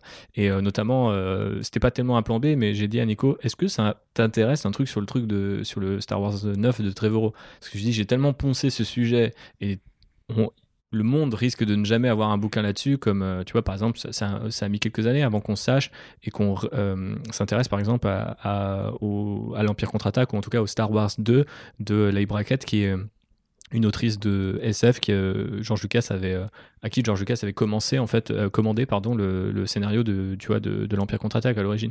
Et je me disais ça c'est un peu notre euh, c'est un peu notre euh, les braquettes à nous Colin Trevorrow donc il faudrait en parler parce que personne va jamais le faire. Oui et on va se retrouver peut-être dans, dans, quelques années. Alors maintenant tout va plus vite et lui-même a donné des infos lui-même a l'air d'avoir confirmé certains concepts enfin pas à l'air il a confirmé tu vois la, véracité de certains concept art. Donc c'est allé très très vite. Et ça on était et le je crois que le film The Rise of Skywalker dont celui de Abrams venait de sortir. Donc tu vois, on est dans un accélérationnisme pardon, qui fait que on n'a plus à attendre tant que ça. Mais euh, du coup, à quel moment on s'arrête euh, C'était super chaud. J'essayais toujours d'avoir euh, plus d'avance, le plus d'avance possible pour me dire si un moment il y a un truc qui tombe, je peux toujours faire. Tu vois. Et j'essayais aussi d'être souvent le plus concis possible parce que s'il y avait un gros truc qui tombait, on, aurait on pourrait avoir l'occasion d'en discuter et d'en discuter en longueur. Maintenant, c'est automatiquement un crève-cœur, tu vois, quoi qu'il arrive. Tu as toujours envie de peaufiner le truc, tu relis des trucs, tu commences à douter. Il y a aussi ce syndrome-là, c'est-à-dire que même si l'actu est plus ou moins calme, ce qu'elle a été, tu vois, cette année sur Star Wars, euh, par rapport à ces dernières années en tout cas, euh, tu vois, même ça, ça, t'incite à revoir d'autres trucs, à pousser d'autres trucs. Euh, toute la question de The Mandalorian et notamment des rumeurs sur la saison 2 tu vois, si on avait sorti ce bouquin, si on avait pu attendre jusqu'à maintenant, j'aurais énormément de choses à dire, tu vois. Et, et maintenant, mais vu que je suis pas trop con et que je connais mon Star Wars, mes intuitions elles sont bonnes et tu vois ce qui, ce qui chaque semaine je suis content de me dire putain ça y est ça je l'ai supposé dans le bouquin c'est bon c'est confirm euh, ça me faisait peur tu vois parce que je me suis dit putain imagine on est complètement à la plaque et tout. Alors après tu vois moi je, je, je sais sur quelle source parier euh, et je, je, ne crie pas au quatrième Matrix pendant 20 ans euh, jusqu'à ce qu'un quatrième Matrix arrive et que je dise regardez j'avais raison. Oui bon effectivement en partant de ce genre de c'est vrai que j'ai pas j'ai pas vu We Got Discovered dans les sources du bouquin c'est curieux. c'est bizarre. C'est bizarre mais euh, ouais, donc du coup, euh, du coup, c'est comme ça. Euh, faut, à un moment, faut, faut tirer enfin, faut poser un point final. Et je pense qu'il y a un moment où j'ai posé le, point final et j'étais content de ce qu'on avait, fait. je savais que j'allais pouvoir, vu que j'avais encore un petit peu d'avance sur notre deadline qui était estival, tu vois, pour manœuvrer autour de certains trucs, notamment la question politique avec Boyega. Donc c'est aussi pour ça que tu laisses un peu des petites cacahuètes euh, pour te repérer, tu es dans la forêt euh, en mode euh, tiens je vais parler de politique et je vais parler de aussi personnage de, John Boyega qui est fine et qui est forcément lui aussi très politique parce que potentiellement il, a beaucoup de choses à dire ce monsieur là tu vois. après il y a l'interview de JQ tu vois qui est passé plus tard. Il y a les révélations de Daisy Ridley sur la nature de, de Ray qui sont passées plus tard. Euh, donc j'entretiens un fichier, euh, tu vois, sur, 2.0, euh, qu'est-ce qu'il faudrait rajouter et tout. et ça fait partie du jeu, tu vois. je suis condamné à être obsolète, je le sais. Après, voilà, comment. Enfin, honnêtement, je, je, je, peux pas dire, ouais, j'ai kiffé à ce moment-là, je savais que c'est bon, je pouvais envoyer à Nico, tu vois, quand je lui ai dit, ok, c'est bon, c'est fini, il m'a fait, bah, ok, c'est bon, c'est fini, tu vois. Et moi, je pas. Enfin, je pas tiré une larme non plus, mais tu vois, j'avais quelque part. mais comment on se sent alors? Un peu, T'as un peu le seum, quoi. T'as un peu le seum parce que tu te dis. Déjà, il y a eu un problème, c'est que le, confinement a fait que j'ai écrit beaucoup plus rapidement que j'aurais imaginé et dans des conditions parfois pas terribles. C'est-à-dire que euh, quand tu es chez toi, tout le temps chez toi. En slip euh, Non, même pas. Je, suis quelqu'un qui a. Tenu. je, suis quelqu'un qui a, qui, a, qui a, besoin, tu vois, d'être sapé, de me lever à une certaine heure et tout. Je suis assez discipliné, tu vois, dans, dans ma routine d'écriture. Mais, euh, mais du coup, du coup c'était assez relou parce que tu te dis. c'est bien d'être discipliné quand tu as l'occasion de faire d'autres choses.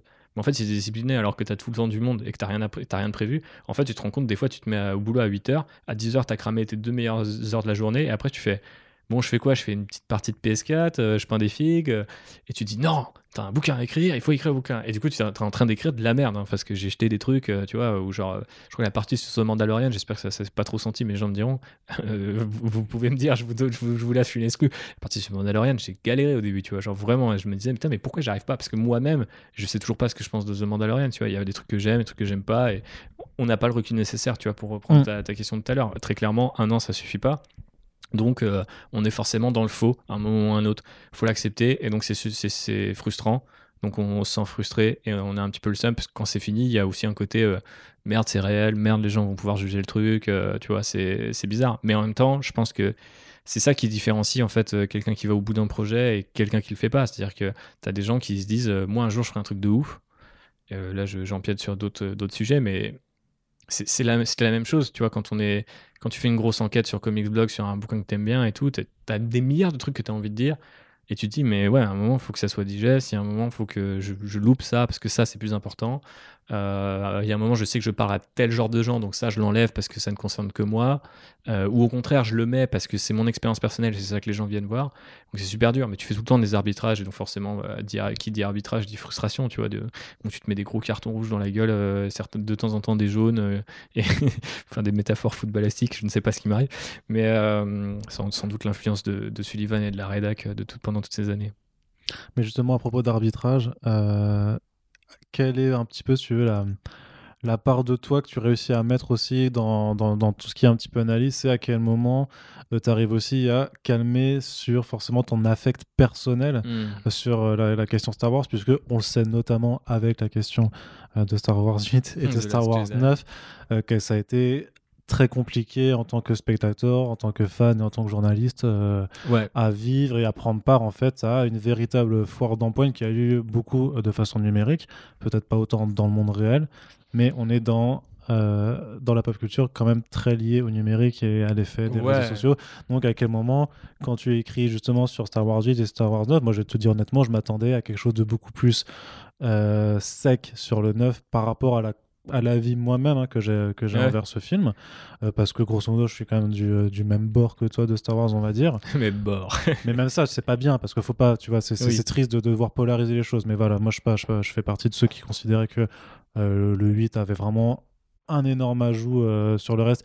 Et j'avais ce sentiment effectivement que le 9 c'était euh, une nique de J. Abrams qui, euh, qui envoie tout bouler. Alors que d'une part, ben, ce qui est bien, euh, et sans trop en dire parce que vous le lirez vous-même, mais euh, tu te rends compte qu'effectivement, d'un point de vue chronologique, en fait, euh, le côté Abrams, il va voir le film, il fait Non, j'aime pas et je vais tout modifier. Ça ne tient pas en fait parce qu'il y a des réels impératifs Mhm. qui s'appellent la réalité en fait, tu vois. Donc tu peux pas tout imaginer, mais aussi parce que tu arrives à pointer des choses qui en fait sont aussi raccord en fait avec des idées qui sont dans le film de, de Johnson. Donc au sortir, tu dis bon, en fait, moi j'ai détesté ce film. En fait, ce que le bouquin m'explique, c'est que peut-être que je peux y trouver quand même quelque chose euh, d'intéressant. Euh, pourquoi pas Moi, je suis ouvert sur la question. Et du, du coup, la question, c'est vraiment, bah, toi, dans ta démarche personnelle, à quel moment tu as réussi aussi à, bah, à prendre ce recul et à pas juste dire, euh, et à pas, en fait, euh, vraiment laisser parler ton cœur, on va dire. petit cœur de fan. Bah, en fait, déjà, je suis content que tu me dises que j'ai pris le recul parce que moi, euh, je le sais pas. Je le saurai au fur et à mesure des avis qui, qui j'espère, seront nombreux, tu vois. Mais euh, j'ai déjà eu celui d'un de, mes deux éditeurs, euh, du coup, Mehdi, la semaine dernière, qui lui, tu vois, est à l'inverse et a pas aimé The Last Jedi. Et il m'a dit, genre, vraiment, j'ai été désarmé, quoi. Genre, j'ai lu un truc sur The Last Jedi que j'ai trouvé pertinent, qui m'a incité à revoir le film sur bien des aspects et tout. Donc je me suis dit bon après c'est mon éditeur, c'est dans son, c'est dans, c'est dans mon intérêt qu'il aime. C'est-à-dire qu'il va dire, tu vas faire, oh, c'est incroyable, euh, toi, mon auteur, j'ai eu ton bouquin, il est bien. Ouais, c'est ça. Surprise. Mais euh, bah non, mais j'imagine que potentiellement, enfin tu vois, avec Nico on n'était pas toujours d'accord, on a fait quelques concessions et tout, enfin rien de rien de grave ou de méchant, hein, ne vous imaginez pas des, des tu vois des, des, des schémas façon Star euh, Wars, des reshoots, reshoots voilà. de, de ton livre. hein. Mais euh, non, non, mais du coup, c'est c'est vrai que je, je ne sais pas en fait si je l'ai pris ce recul-là. Moi, c'est juste que je me suis mis à un moment, dans- j'ai l'impression que je me suis mis dans un mood en mode je peux pas me permettre de laisser parler telle voix ou telle voix, tu vois. La voix qu'il faut que je, je, je laisse parler, et c'est super cheesy ce que je vais dire, mais il faut que ce soit celle de l'unité, tu vois. Celle qui, de, la, de, tu vois, de genre, on est fan de Star Wars. Joe Biden, ça suffit. Hein. on, est, on, est, euh, on, est tous fans de Star Wars, on a tous perdu au change dans, un, dans, dans, cette, dans cette guéguerre. On est tous frères, mais pas de la même mère. non, mais peut-être pas jusque-là, mais parce qu'il y a un certain nombre de gens qui, qui, qui, qui, ont, des, qui ont des pensées politiques euh, auxquelles je n'adhérerai jamais parce que bah, tout simplement ce, sont de, ce ne sont pas des démocrates, ce sont tout simplement des, des fascistes et, et, ou des xénophobes ou des, ou des sexistes ou des, des misogynes. Voilà, mais c'est ça le truc, c'est que c'est difficile d'avoir de, cette euh, polarisation en se disant que tout ou partie d'un certain public en fait n'a pas aimé euh, The Last Jedi parce que tu leur assimiles en fait ces traits de caractère ou ces traits de politisation. Bah, de toute façon, j'ai essayé d'expliquer que l'un euh, n'allait pas forcément avec l'autre. J'ai essayé de montrer euh, qu'il euh, y a un certain nombre de trucs qui étaient super réussis dans The Last Jedi et j'avais pas envie de m'embêter avec oui, mais en fait, d'un point de vue chronologique, et puis bon, la technologie de, de, de, tracking à travers l'hyperespace, ça n'existait pas avant. Enfin, tu vois, ces questions-là, pour moi, elles sont pas je, désolé pour ceux que ça choque, mais pour moi, elles sont pas du tout légitimes en fait. Ou alors, dans ce cas-là, il faut que je le fasse sur tous les films de, la saga. Et donc, du coup, euh, là, on part sur un tout autre bouquin qui dit euh, Tiens, mais c'est marrant, euh, genre dans Rogue One, les mecs, ils peuvent pas télécharger un plan, faut trimballer une disquette dans l'espace, quoi. Putain, c'est quoi, quoi ce délire, quoi? Alors que les mecs arrivent à voyager à la vitesse lumière. Bon, bref, ça, ça ne m'intéresse pas. Donc, par exemple, c'est un truc qui est pas du tout le bouquin, je crois. par contre, c'est un truc qui m'intéresse, c'est effectivement de se dire, genre, eh, qu'est-ce que ça peut choquer tu vois pourquoi ça choque? Et en fait je, suis d'accord enfin du coup je suis content de savoir que j'ai pas été trop méchant avec Star Wars 9 je pense que à l'inverse je suis peut-être plus doux avec Star Wars 8 c'est évident parce que j'ai ma propre euh, subjectivité par rapport à ce film là mais ce que j'essayais de montrer c'est pourquoi les gens ils étaient pourquoi les gens ils pouvaient être choqués tu vois? Donc par exemple quand on parle de la question de Luke et de comment il est dans The Last Jedi bah, j'ai dit bah dans l'ancien univers étendu il est comme ça tu vois? Et après j'essaye d'expliquer pourquoi c'est une quelque part c'était une erreur. Et l'erreur elle vient pas de Ryan Johnson elle vient peut-être de l'ancien univers étendu parce que c'est pas parce que c'est là depuis 40 ans que c'est bon tu vois. Euh, et moi par exemple donc euh, je prends cet exemple là et je spoil un petit peu le bouquin j'avance la théorie que pour moi euh, Lux n'est pas un, fantasme de puissance tu vois comme peuvent l'être je sais pas Superman ou Batman ou n'importe quel super héros souvent tu vois. Muscleur ouais ou muscleur tu vois justement l'exemple parfait mais tu vois pour moi c'est pas Luke Skywalker c'est pas un héros que tu aspires à être en fait. Peut-être tu vois mais quand tu gagnes en sagesse c'est à dire quand t'es petit tu être Han Solo. Enfin, en tout cas, c'était mon cas. Quand t'es grand, tu te rends compte qu'en fait, le, parcours de Luke, il est incroyable, tu vois. Et quand on est, on est, on aime tous croire qu'on est Han Solo, mais qu'en fait, on est tous plutôt des Luke, tu vois. Et, mais ça, c'est beau.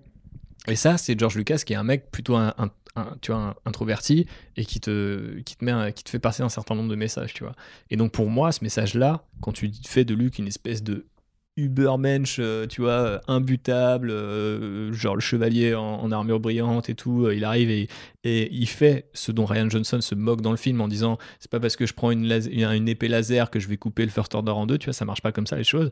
Pour moi, c'était une, une, effectivement une contextualisation et une délusion, une désillusion qui était nécessaire et qui d'ailleurs à la base vient d'une idée de George Lucas puisqu'il l'a dit qu'il aurait fait quelque chose d'assez similaire, tu vois, de, ce concept de ses répliques. Donc c'est il fallait expliquer un petit peu d'où vient la frustration des gens ou la vie des gens. Après, j'ai le droit de ne pas y soustraire comme ils ont pas le comme ils ont droit de ne pas soustraire au mien, tu vois. Donc j'ai pas pas forcément du coup euh, je me suis pas épanché sur la question par exemple, tu vois des des euh, de tout ce qu'on du review bombing sur euh, par exemple Rotten Tomatoes ou de, du harcèlement en ligne des acteurs, des, des actrices surtout en l'occurrence. J'en ai parlé, mais en fait quelque part c'est le fandom menace parce que c'est comme ça qu'ils s'appellent ces gens-là genre c'est pas quelque chose qui m'intéresse c'est pas quelque chose à qui, j'ai envie c'est pas des gens à qui j'ai envie de faire de la pub tu vois de toute façon c'est pas eux qui achèteront ton livre. Non je pense pas c'est sûr. Ou peut-être pour le brûler c'est pas grave j'aurai quand même mes droits d'auteur désolé les gars. Mais euh, du coup volez-le. C'est le meilleur moyen. Voler ce livre. Mais euh, du coup euh, ouais c'est c'est comme ça que du coup tu arbitres les choses tu vois et que c'est comme ça que tu fais un petit peu de terre les, les le tous les côtés de ton fanboyisme ou de ton fangirlisme. Et euh, c'était difficile, mais en fait, j'ai. C'est ça, c'est que, est-ce qu'à l'inverse, euh, le fait d'écrire ce bouquin, ça aussi, ça t'a permis à toi de revoir tes positions sur ah certains bah, aspects À fond, c'est là où je voulais en venir. Tu fais bien de me poser la question plus explicitement, parce que je pense que ça sera plus clair pour tout le monde. Mais moi, en fait, je suis parti du principe que j'allais parler de ce dont je, ouais, ce, que j'aime dans ces films et ce que je trouve est, pas raté, mais euh, le manque à gagner en fait. C'est-à-dire, j'ai pas l'impression de parler de films qui perdent, tu vois, quelque chose. Mais tu vois, par exemple, sur The Rise of Skywalker. Et pourtant, tu parles de solo quand même. Ouais, bah ouais. Mais tu vois, justement, j'essaye de montrer euh, par exemple, il y a beaucoup de gens qui adorent Lord des Miller, j'en fais partie, mais qui sont aussi persuadés qu'il n'y aurait jamais eu la blague que Han Solo il s'appelle Solo parce que euh, il est tout seul. Alors qu'on sait que Kathleen Kennedy il avait dit ouais dans le film ou Bob Iger, je ne sais plus, euh, on apprendra pourquoi Han Solo s'appelle Han Solo. C'était Bob Iger et Kathleen Kennedy a dit mais non, bien sûr que non, il s'est toujours appelé Han Solo, alors qu'elle savait pertinemment que c'était dans le scénar. Et on sait aussi que lors des Miller, ils ont tourné le même scénar. Mais en fait, lors des Miller, leur, approche pour moi dans tous leurs films, c'est de. Leur héros, c'est des losers magnifiques. Si tu regardes Lego Movie, le mec, il a rien à. Enfin, c'est pire qu'un Luke, tu vois. Genre, c'est un Luke au rabais, un Luke, un Luke cheap, quoi. Tu vois, en mode Emmett, c'est un, un no-bud, quoi. Il a rien à foutre là. Et pour moi, du coup, leur idée, c'était de dire pourquoi Han Solo nous fascine, tu vois, et pourquoi on n'écaillerait pas un petit peu son image en disant que ça se trouve, il est ce, nom Solo qui sonne hyper cool, ça se trouve c'est claqué au sol. Et on va en rire quelque part, et on va en rire parce que ce qui compte, c'est pas que le mec est stylé, c'est qu'à un moment, quand il a fallu sauver Luke pendant, dans cette putain de tranchée l'étoile noire, il est revenu, tu vois, et qu'il a fait le bon choix, alors que c'est un mec qui partait pour la thune à la, base, euh, comme le dit la, la, célèbre VF de Star Wars. Alors, t'as pris ton fric et tu te barres, ou un truc du genre, tu vois. Et c'est ça, je pense, qu'il voulait interroger. Et en fait, le problème, c'est quand tu prends un réalisateur premier degré comme Ron Howard, bah du coup, la, la, blague, elle tombe à plat. La blague et même la réflexion, parce qu'à la rigueur, moi, je pense que même avec Lord Miller, j'aurais fait, oh les gars, euh, Solo s'appelle pas vraiment Solo, c'est chaud, tu vois. Mais d'un autre côté, je me dis, oui, mais ça s'inscrit dans une démarche qui est pertinente, tu vois, par rapport à ces acteurs, à ces réalisateurs-là. Donc c'est ça que j'essaye de montrer, c'est-à-dire plutôt que de dire moi je suis un fan Zeus de Lord Miller parce que je le suis hein, vraiment tu vois j'essaie de dire genre bah, en fait ce qui m'intéresse dans leur, dans leur cinéma c'est ça. Et donc du coup à mon avis cette blague contextualisée elle fonctionne et maintenant que le contexte a changé, ne fonctionne plus, tu vois.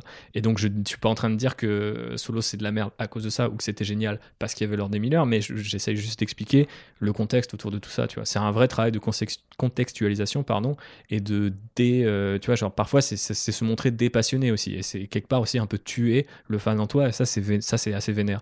Et je pense l'avoir fait par bien des aspects. Je suis content de remarquer que, enfin, d'entendre que tu as remarqué que c'était pas spécialement véhément envers euh, Star Wars 9, euh, en tout cas celui Après, c'est même véhément pour rien du tout, en fait. Je, dirais. Bah, euh, c'est assez. bah, ce qu'on pourrait être reproché, à la limite, c'est du coup, c'est de vouloir être trop consensuel. Après, c'est le, le, piège, c'est que quand tu essaies de faire du factuel, tu t'aperçois que peut-être justement, bah, en fait, tout ce qui a trait à l'émotionnel, aux prises de position et tout ça n'ont pas lieu d'être, en fait, quand tu te, quand tu tu te regardes et que tu vois juste en fait bah, des éléments qui sont arrivés et sur lesquels toi-même en tant que spectateur ou même en tant qu'analyste, bah, de toute façon, tu n'as rien à y faire en fait. Tu n'en es pas responsable, donc ça ne sert à rien de vouloir brandir des points. Bah, c'est ça. De vouloir choses. Par exemple, tu vois un truc qui m'a étonné, euh, parce que de, de l'écho que j'ai, des discussions que j'entends et tout ça, j'ai toujours l'impression que, que Kathleen Kennedy, c'est la pire meuf du monde. Et c'est absolument pas, par exemple, ce qui transparaît de, de, dans le bouquin, tu vois. C'est des choses comme ça sur lesquelles tu te dis, ah, c'est c'est une question super intéressante, je pense que qui interroge des questions plus larges encore. Je, pense qu'il y a une forme de misogynie à son égard qui, tu vois, en fait systématiquement la méchante. Après, euh, d'un point de vue business, moi qui ai fait une école de commerce, tu vois, je peux te dire qu'en termes de management, à un moment, tu peux pas laisser deux de tes gars se, tirer la bourre euh, à travers une trilogie sur la saga la plus populaire de tous les temps. Enfin, vraiment, genre, ça, je trouve, c'est de l'amateurisme, tu vois. Et donc, je me dis, comment on en arrive là? Bah, Elle a elle-même des patrons, tu vois. Elle a elle-même un certain nombre de choses avec lesquelles composer, tu vois. Donc, c'est toujours difficile, tu vois, de dire c'est Bob Iger, c'est Kathleen Kennedy, c'est tel réalisateur. Moi, je pense c'est plus, euh, enfin, chacun de ces personnages, si on peut les appeler comme ça, sont les fruits de leur contexte, tu vois. Et donc, du coup, moi, je contextualise les choses. Alors après, j'aurais pu juste donner mon avis et du coup, quelque part, euh, faire triompher mon avis sur le contexte. Mais du coup, c'est hyper facile. Du coup, euh, les gens qui sont déjà fans de ce que je fais, ils seront fans du bouquin et les autres, ils, apprendront sans doute moins, de choses. Et les gens qui sont potentiellement pas fans, bah, ils vont détester et ça va être une lecture abominable, tu vois. Donc moi, c'était l'idée, c'était plus de faire une sorte de post-mortem, tu vois, de, ce qui s'est passé et de dire aux gens maintenant, euh, j'ai pas la prétention qu'il y ait tout, il y a forcément des détails qui ont été omis, il y a des trucs comme je te dis, des fois t'arbitres parce que bah, t'as pas envie de faire de la pub à certains gens ou à, certaines théories, mais euh, en l'état, je pense que tu as quand même une vision globale dans un seul bouquin que si que, qui devrait, euh, si tu devais le faire à la maison avec tu vois, un certain nombre de sources, remater les films, les remettre dans leur contexte, putain, euh, t'en as pour. Enfin, croyez-moi, vous en avez pour quelques mois, parce que j'en ai eu pour quelques mois, tu vois, euh, voire, euh, voire peut-être même du coup un an et demi, tu vois. Donc, forcément, ça, prend du temps. Donc, j'espère que je ferai gagner du temps et un peu de tranquillité aux gens là, parce que. ouais, la tranquillité, c'est le bon mot parce que quand tu disais que finalement, est-ce que ça, moi, ça m'a pas eu l'effet inverse sur moi, c'est-à-dire me faire regarder d'un œil plus tendre certains trucs, carrément, tu vois. mais de manière générale. Plus, plus, tendre ou plus apaisé, en fait Plus apaisé, ouais. C'est sûr, parce que en fait, c'est vraiment ça. C'est-à-dire que même moi, quand j'ai parlé de The Last Jedi, tu vois, d'un coup, je me suis mis à dire, voilà, c'est ça que j'aime. Mais au final, tu vois, c'est pas, c'est pas, ça, ça réinvente pas le show, quoi. C'est, pour moi, c'est évident, quoi. Mais je l'aime peut-être parce que c'est évident. J'essaie de déconstruire euh, cette évidence-là. Mais euh, j'essayais, tu vois, de, proposer un, truc aux gens qui euh, qui était un petit peu déjà digéré, contextualisé, intelligibilisé, si un tel mot existe. Mais voilà, c'était ça l'idée parce que. Et en fait, ça s'est fait. c'est très bizarre mais ça s'est fait tout seul. C'est-à-dire que j'ai pas activé un mode, tu vois. C'est-à-dire qu'au fur et à mesure de l'écriture, c'est arrivé comme ça. Et je sais pas, c'est peut-être pendant des années, euh, ou en tout cas des mois, je me suis dit putain, je vais écrire ce bouquin, qu'est-ce que je vais faire, et pourquoi je suis légitime, tout. Je me suis posé tellement de questions qu'au final, une fois d'arriver devant la feuille, je sais pas, ça se trouve, ça a été le mood des premiers mots qui sont repris d'ailleurs sur la couverture où j'ai commencé par eh, n'essaie pas, fais-le ou ne le fais pas, il n'y a pas d'essai, ce qui est quand même ultra culte dans Star Wars. Et la, la, phrase d'après, c'est Yoda avait tort. Et quand ma chérie a relu le truc, elle fait Putain, euh, pour un mec qui parle de Star Wars, premier truc en mode Yoda avait tort, tu vas pas te faire des copains, quoi. Et j'étais en mode genre, ouais, mais en même temps, enfin, je sais pas, ça, synthétise pour moi l'esprit du bouquin. C'est-à-dire que si on peut rien remettre en cause, le bouquin, il a aucun intérêt, tu vois. Donc il faut tout remettre en cause, y compris mon fanboyisme de The Last Jedi, tu vois. Donc, euh, ou alors sinon, euh, enfin, je suis complètement hypocrite, donc ça m'intéressait pas d'être hypocrite. Par rapport à cette remise en cause, est-ce que au sortir de, l'écriture et euh, au final d'avoir toute cette contextualisation, il n'y a pas quand même un constat qui, au final, on a eu tort de vouloir sacraliser Star Wars. Plus que toutes les autres licences, en fait, c'est que Star Wars n'a rien de sacré. Bah, Star Wars n'a jamais rien eu de, de, sacré, en fait. Enfin, la, la, la, beauté dans les yeux du porteur, quoi. Tu vois, c'est vraiment en mode genre, toi, tu, toi, tu peux considérer que c'est euh, le mot J.J. Abrams en l'occurrence, mais tu peux considérer que c'est une religion, tu peux considérer que c'est une passion, tu peux considérer que ça, fait partie de ta famille, que c'est quelque chose que tu partages de manière familiale. Moi, c'est mon père qui m'a initié, c'est euh, c'est 50% des conversations que j'ai jamais eues avec mes frères, pas, loin, tu vois, vraiment, quoi. Avec mes potes, avec euh, plein de gens c'est avec ça que j'ai fait des rencontres professionnelles. C'est donc c'est complètement dingue, tu vois, l'apport de ce truc-là, ce, dénominateur commun, ce vocabulaire qu'on partage, tu vois. Et parfois même à travers euh, certaines cultures, parce que bah, par exemple quand je travaillais sur World of Tanks, j'étais avec des gens qui venaient de pays complètement différents, tu vois, et qui avaient une, tu vois, où Star Wars c'est pas connu sous le nom Star Wars. Euh, un, de mes trucs préférés, c'est de savoir comment Star Wars s'appelle dans d'autres langues, tu vois, genre mes potes polonais, je leur demandais comment ça s'appelait, c'était quoi le nom des titres et tout. Et il y a des trucs franchement fandards, tu vois, comme nous, euh, on a des trucs assez fandards aussi, tu vois, dans les traductions, genre notamment Chic Tabac dans les, dans les premières éditions et ce genre de trucs, tu vois.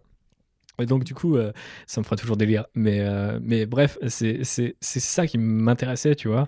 Et euh, je sais plus pourquoi je, je, parlais de ces, ces, différents trucs-là. mais. La sacralisation de Star Wars. La sacralisation, effectivement. Mais du coup, pour moi, ça prouve bien que c'est pas sacré, tu vois. C'est-à-dire que plein de gens l'ont vécu de manière différente.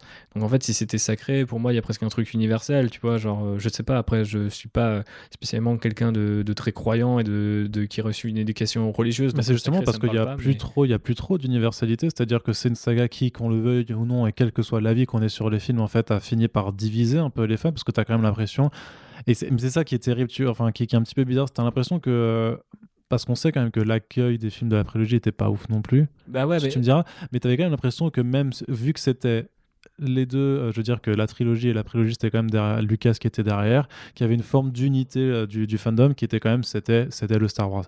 Que maintenant en fait que tu as le rachat par Disney, c'est une autre entité qui, contrôle la chose, et qu'au sortir d'un épisode 9 qui a voilà qui en fait si tu veux juste la somme d'énormément de, déboires en fait accumulés sur sur 5 ans, euh, que justement ce sentiment d'unité par rapport au grand Star Wars de Lucas en fait c'est brisé et c'est pour ça que tu t'imputes la faute un petit peu à Disney. Bah ouais, je pense que déjà il y a effectivement cette, euh, cette idée de, corporation qui est derrière. Après, tu vois, Lucasfilm ça a toujours été une énorme boîte euh, euh, qui a dealé avec d'autres énormes boîtes, à commencer par la Fox, tu vois, qui maintenant appartient à Disney. Donc c'est flippant. Mais je veux dire, c'est un truc qu'on a mis en évidence récemment en faisant un podcast avec d'autres podcasters Star Wars, Hyperdrive et Star Wars en direct que je salue. Et du coup la question de Willem de, de, euh, Hyperdrive, c'était de savoir est-ce que cette division, tu vois, des fans de Star Wars, elle a toujours existé ou simplement est-ce qu'elle est rendue plus évidente aujourd'hui? Et pour moi, la théorie, c'est qu'elle est rendue plus évidente aujourd'hui parce que je me souviens petit, euh, arrivé au début d'Internet, tu vois, genre tu tapes Star Wars, machin, tu tombes sur les forums et moi je disais mon film préféré, les gars, Retour du Jedi, putain, bête de bien, je suis trop bien et tout. Et les gens me, suis vraiment fait insulter à l'époque parce que j'aimais les Ewoks, tu vois. Et moi, du haut de mes, je sais pas, 12-13 ans, j'étais en mode il y a vraiment des gens qui aiment pas les Ewoks. Genre, pour moi, c'était impossible. Et en fait, on se rend compte aujourd'hui que aujourd'hui, euh, ton avis, déjà tout le monde a un avis.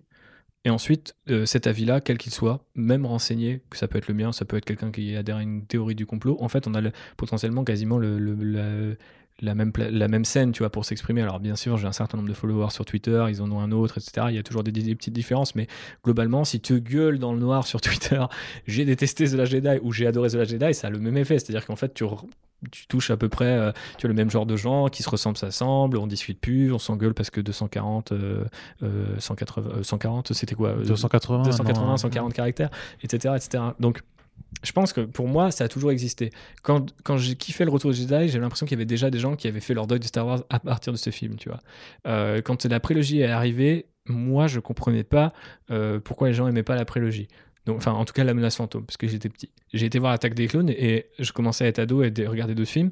Et j'étais genre, ah putain, il y a un truc qui m'a gêné, j'arrive pas. Et vraiment, même jusqu'à des films comme The Dark Knight Rises qui sont plus récents, je crois que c'est 2012 euh, ou 2011. 2012. 2012.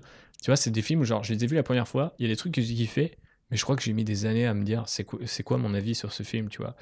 Et, et, et à l'époque, c'était déjà dur de ne pas être pressé, mais il y a une époque où personne n'était pressé parce que si t'avais pas de blog, si t'avais pas de. Même si tu étais journaliste, tu avais un truc qui sortait par mois, tu avais ton magazine, tu avais le temps de digérer, tu avais le temps d'en discuter avec les gens de la profession, etc. Alors maintenant, c'est bien que ce cercle soit ouvert et que tout le monde puisse donner son avis. Moi, je suis pas du tout dans ce côté. Euh, on a donné la confiture au cochon, mais c'est juste faut aussi se dire qu'un grand pouvoir implique de, grandes responsabilités, tu vois, et que au final, si maintenant on a tous ce pouvoir-là, il faut aussi savoir s'en servir. Donc, euh, c'est-à-dire euh, exercer un peu, je sais pas, d'une manière un peu démocratique, tu vois, notre, droit de tout dire, mais tu vois, faire attention à ce qu'on dit aussi. Euh, ça m'intéresse de parler avec des gens qui n'ont pas aimé The Last Jedi. Ça m'intéresse pas de me faire chier dans les bottes par des mecs qui n'ont pas aimé The Last Jedi à longueur de journée, ce qui m'arrive depuis 2017, tu vois.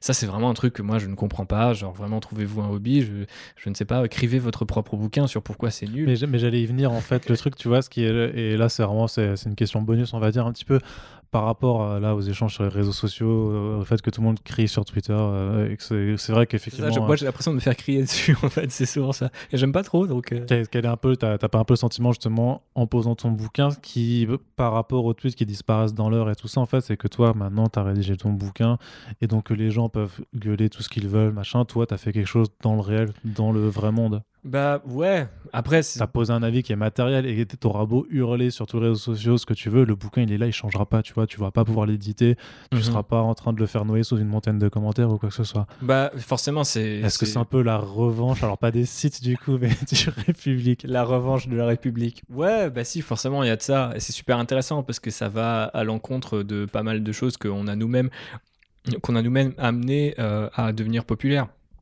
Je m'explique, mais par exemple, quand on était sur Sci Fantasy, on faisait énormément de podcasts un peu à l'arrache, sur des théories, sur des trucs. Et en fait, on a récupéré ce Star Wars de Disney en pensant qu'il allait devenir cette chose-là, alors qu'il est devenu autre chose, plutôt que d'essayer de comprendre. Alors après, quand t'étais à même pas un film, et que t'étais que des rumeurs, et que tu savais même pas ce qui c'était... Enfin, t'avais eu... Tu pensais juste que euh, Snow c'était Dark euh, Plagueis. Voilà, c'est ça. Tu, quelque part, t'as que ça pour t'occuper. Au bout d'un moment, je crois que notamment arrivé à The Last Jedi, euh, moi c'était vraiment déjà un truc qui m'intéressait plus tu vois l'espèce de tu vois de, de, s'écharper sur des théories de comment on va faire truc et machin. En fait ça m'intéressait pas. Je voulais juste maintenant voir des bons films parce que surtout ce que j'avais adoré The Force Awakens mais quand j'ai été voir The Last Jedi, je suis, sorti touché, comme je suis sorti touché de voir un film qui m'a vraiment touché, genre personnellement. Que, et, ça m'a pas touché parce que c'était Star Wars en fait. Ça m'a touché parce que c'était une histoire qui me touchait et qui, par hasard en fait, et se passait dans l'univers qui me touchait aussi le plus, tu vois. Et, euh, et c'était très bizarre comme sensation. Et je peux comprendre pourquoi, à l'inverse, des gens ont eu cette réaction, euh, tu vois, euh, anti The Last Jedi parce que leur univers pour eux ne doit pas contenir ce type d'histoire où il y a beaucoup de gens qui disent moi, je suis pas contre ce que dit Ryan Johnson. Je suis contre ce que Ryan Johnson dit dans Star Wars parce que pour moi, ça a rien à voir et qu'il fallait faire autre chose, euh, comme deuxième épisode ou comme prolongement en tout cas de, ce septième. Et j'entends parfaitement ça. Mais c'est vrai que du coup, c'est un petit peu une revanche parce que c'est définitif, mais comme je te disais, c'est aussi condamné d'être obsolète. Donc, c'est une revanche de très courte durée, quoi. C'est le plat se mange froid, voire limite surgelé, quoi. Les gars, faut, faut décongeler sa vitesse, savourer et, arrêter. Mais c'est vrai que tu sais, enfin, là, c'est bizarre. J'ai vu aujourd'hui des gens qui, apparemment, les gens ont reçu le bouquin en avance parce qu'on l'enregistre un an, un, an, un, jour avant sa sortie. Les mecs sont dans le, tu vois, en une time machine. Mais euh, bref. Euh, et du coup, euh, j'ai vu des gens qui l'avaient et ça me faisait tout drôle parce que déjà, quand je les ai reçus, bon, déjà, j'ai chialé, mais en plus, c'est bizarre, je les avais quand même. Là, j'en ai un dans la main et je me disais, ok, maintenant c'est réel. Mais en fait, maintenant les gens l'ont en vrai et je me dis, ah ouais, c'est un peu plus réel. En fait, j'ai l'impression que ça ne devient jamais vraiment réel. En Mm. fait, ça deviendra réel peut-être quand j'aurai trois haters dans mes DM et que là, je vais me dire, ok, ouais, ça c'est réel, tu vois. Mais, euh, mais, mais c'est bien. Après, quelque part, j'ai vu aussi beaucoup de gens qui ont l'air très véhéments à l'égard de The Last Jedi et qui m'ont dit, je vais acheter le bouquin, tu vois. Donc, et ça, ça me, ça me fait chaud au cœur parce que je me dis, bah, il y a encore des gens qui sont capables de Ils donnent pas leur soi à Disney, là, quelque part. Non, bah pas vraiment. Mais bon, ils ont pas besoin de beaucoup de sous. Enfin, si, peut-être en ce moment parce qu'avec les parcs à l'arrêt, c'est un peu compliqué. Mais, mais euh, forcément, pas du tout la même situation que celle de Ferd ou, la mienne. Mais euh, ouais, je sais pas si c'est une revanche. Pas l'impression de devoir prendre une revanche. Je trouve juste que je pense que c'est par contre un espace de discussion. On va pas discuter à l'intérieur du livre. hein. Il n'y a pas un comlink qui vous attend et une ligne directe vers mon téléphone. Mais l'idée, c'est Pas tout de suite. pas, tout- pas encore. Mais l'idée, c'est que c'est vraiment un, un bon support, je pense, tu vois. Et je reviens à cette idée de Bendou sur sa colline. C'est-à-dire que c'est vous remplacez Bendou, vous mettez le bouquin, on peut arriver sur le principe que je suis à- j'ai amené un certain nombre, tu vois, de d'offrandes quelque part. Et pour, pour, tu vois, pour, pour dire, je, je veux bien discuter avec tout le monde, il y a cette, il y a cette base-là. Elle nous est maintenant commune parce que vous pouvez acheter le livre et, et, et- et vous faire votre avis. Et en plus, avoir un certain nombre de, de, de ressources et de sources qui sont compilées au même endroit. Donc je pense que c'est juste un, un meilleur outil que le sera jamais euh, Twitter, tu vois, ou un article où les gens vont, vont péter les blonds, quoi. Tu es dans ton, tu es dans ton bendo. C'est ça, je suis pouloulou. ça, ça, ça, ça me trottait en tête depuis une demi-heure, mais je suis content d'avoir pu la faire. Question subsidiaire quand même, parce que le- ce, qui, ce qui se passe aussi avec les éditions euh, Third, c'est qu'elles ont une, une édition un petit peu collector qu'ils appellent First Print, euh, puisqu'ils sont allés euh, voler dans ma boîte à idées 5 ans auparavant, avant que je lance mon podcast. Avec la fameuse Time Machine. C'est ça, celle qu'on a développée. Non, mais par contre, du coup, c'est Bengal qui signe une couverture donc, pour l'édition limitée de ton bouquin qui représente Ray à la fin du, de l'épisode 7, euh, justement, mais donc en contre-plongée par rapport à ce qu'on voit dans le film. Euh, pourquoi Bengal? Pour comment ce choix? Comment aussi on choisit un petit peu la couverture, tout simplement un peu, puisque à First Print, nous on aime les comics. Bengal, c'est un très bon dessinateur de comics euh, français. Euh, il a fait notamment euh, récemment Death or Glory avec Rick Remender, qui est vraiment très très très cool. Il sera présent euh, sur une, un- une petite histoire de l'anthologie, de la nouvelle anthologie Batman Black and White. Donc voilà, si on peut en placer un petit peu une sur Bengal et par rapport à cette couverture, raconte-nous. Bah, en fait, c'est quelqu'un que j'ai rencontré aussi en 2016, donc comme les gars. D'abord à la Paris Comics Expo, euh, du coup en avril, euh, parce qu'il était invité sur le stand de Comics Blog. Euh, moi, je connaissais ce qu'il faisait, euh, notamment euh, les couvertures de Batgirl à, à l'époque, il me semble. Ouais, tu sais d'ailleurs que j'ai fait une interview de Bengal euh, Sur qui- le stand. sur ce stand-là Ouais. à l'époque où j'étais chez DC Planet et qu'elle n'a jamais été publiée parce qu'elle avait été enregistrée par les mecs de Comic City qui n'ont jamais ressorti ouais le fichier vidéo. Ah ouais, d'accord. Euh, ben, ça me semble bête pour lui et pour, et pour vous alors. Mais c'est pas grave. Euh, on avait fait une, une interview de Bruce euh, c'est la première fois qu'on s'est Ouais, rencontrés d'ailleurs aussi. fait, Donc c'est beaucoup de rencontres pour la, pour la première fois. Euh, et du coup, euh, je sais plus, euh, Cyril il me dit Ouais, viens, on va chercher Bengal, il là, il nous attend et tout. Et il est super chargé parce qu'il a son kakémono, les trucs, tu vois, tous les trucs que ont les gens, les, a- auteurs de comics et dessinateurs de comics quand ils font des conventions. Du coup, je lui dis file juste un coup de main. On commence à discuter, vitef. Bon, après, il fait des free sketch et tout, alors que c'est Bengal et que t'as des mecs qui étaient venus jusque qui étaient venus d'Allemagne, tu vois, pour avoir un truc, enfin, tu vois, vraiment des, des, des, des fans hardcore. Et c'est là qu'on s'est rendu compte qu'en fait, euh, il aurait jamais dû faire des free sketch ce jour-là parce que c'était nimp, quoi. Et euh, du coup, on avait vraiment assez peu discuté, mais tu vois, j'avais trouvé le gars euh, sympa et bah, de toute façon, j'étais déjà fan de, de, ce qu'il faisait. Et en fait, la même année, du coup, quand j'ai rencontré Faire d'édition au Toulouse Game Show, euh, on avait été invité par Paul Renault et toute la partie comics en fait de Toulouse Game Show, donc avec Sullivan. Et en fait, euh, du coup, on était dans ce comics corner, euh, vraiment au milieu de l'artiste à l'air, en mode on est nous-mêmes des artistes et il y a des gens qui nous arrêtaient, qui nous parlaient et tout. C'était super cool. Et je salue tous les gens qui peut-être écoutent aussi ce podcast et qui étaient là à l'époque. Et en fait, je croise Bengal un- le matin de la, du premier jour, genre à l'hôtel où on était. Et je fais, ah, et tout, ça va, machin. Et il fait, ouais, je suis paumé, je sais pas quel bus je dois prendre, ou un, un truc vraiment tout bidon. Puis on commence à discuter. Puis au final, on discute, puis je puis on se rend compte qu'on a un, kiff euh, pour Lego et Star Wars, et donc Lego Star Wars. Et du coup, c'est, tu vois, ça a été euh, un week-end nerd total, parce que Bengal, quand il traffe, quand il taffe, il, genre, c'est vraiment la tête dans le guidon, et, Et genre, il est, il est presque, tu vois, genre euh, mutique, quoi, en fait. Hein. C'est vraiment dur de, de, le faire parler et tout, tellement il est dédié, je pense, à, ce qu'il fait, quoi. Euh, donc, c'est-à-dire, quand il a une pause sur, un, sur un, tu vois, une, journée de sketch, euh, il va commencer à dessiner des persos d'Overwatch parce que c'est aussi un fan de Blizzard. Et, et même là, tu vois, tu vas, tu vas voir le, niveau de précision du mec. Tu te dis, en fait, je, je, je le déconcentre, faut que j'arrête de parler. Mais je sais pas, on avait bien accroché. On avait du coup finalement passé franchement, une grosse partie du week-end, tu vois, à délirer euh, ensemble. Je me suis dit, merde, en fait, euh, je, me, je, me, suis peut-être fait un pote, euh, tu vois. C'est pareil, j'avais beaucoup discuté avec Paul Renault aussi. et bah, je me suis dit, on boit, en fait, ces mecs sont.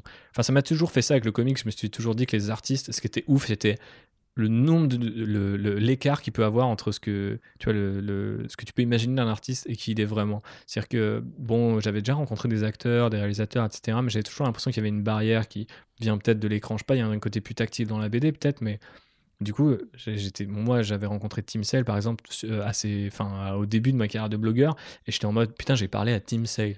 Et quand, il quand je lui dis que j'ai pleuré devant Spider-Man Blue, il me fait mec, euh, moi je pleure devant Spider-Man Blue alors je le dessinais, tu vois. Et j'étais en mode c'est dingue. Genre, moi, je suis ressorti et j'ai raconté ça à tous mes potes. Ils savaient pas qui c'était Team Sale, tu vois. Et donc, du coup, je me suis fait un pote de Bengal et de Paul Renault. J'étais complètement, tu vois, dans la lune. Euh, en plus, je leur parlais d'idées que j'avais, qui sont toujours pas sorties depuis, mais je trouvais ça trop cool de pouvoir en parler avec des artistes. Et du coup, quand euh, il a été question de faire une édition euh, First Print, puisqu'il en est question à chaque fois sur les bouquins de Furl, on voulait vraiment un, dessinateur de comics, parce que c'est souvent des gens qui viennent chercher de, des mondes de la bande dessinée.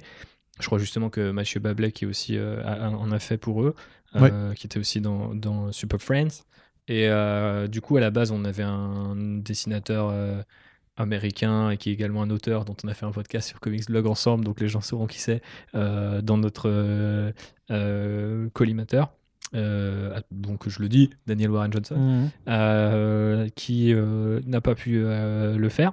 Et euh, Nico me dit tiens, je vois que tu partages souvent les trucs de Bengale et tout, est-ce que ça t'intéresserait? Je dis bah carrément. Et puis enfin, en, plus, euh, c'est pas que c'était gagné d'avance, mais je me disais, je pars, on part forcément avec un a priori positif si on lui dit que c'est mon bouquin, tu vois. Et euh, du coup, il était très chaud pour faire, pour faire une couverture. on sortait de, je crois, euh, Clone Wars saison 7 à l'époque et euh, on avait déjà beaucoup parlé de notre amour euh, commun pour Ahsoka et un amour qui n'a fait que se renforcer avec cette saison 7 donc il a proposé ça. Après Nico, Nico m'a dit ouais il y a ça. Il a proposé ça c'est cool mais je suis pas sûr que ça représente au mieux le bouquin ni l'époque ni et j'étais d'accord avec lui. Donc j'ai fait une sorte de pitch en mode je me suis mis en mode Tom King, tu vois, et j'ai dit ok, il faudrait que la couverture ça parle de ça, que ça évoque ça. Et en fait. Euh, non, parce que si tu l'écris comme Tom King, faut que tu le répètes trois fois de manière cyclique et que tu passes un petit peu le PTSD quelque part. C'est ça, ok, ouais. Donc c'est pas. Tu l'as pas, complètement fait comme Tom King. Et voilà, je l'ai fait comme Thibaut Claudel, du coup. Mais j'ai pitché un truc, du coup, euh, qui pour moi était, du coup, les, cette scène où euh, Rey remonte les marches sur Acto, premier temple Jedi, pour retrouver Luke, la fin de The Force Awakens, avec la super musique de John Williams, Jedi Steps. Et je trouvais que c'était ce qui représente le mieux cette trilogie parce que c'est une potentialité, euh, tu vois, infinie. À cette époque-là, on sait pas si lui qui va parler, on sait pas à quoi il ressemble.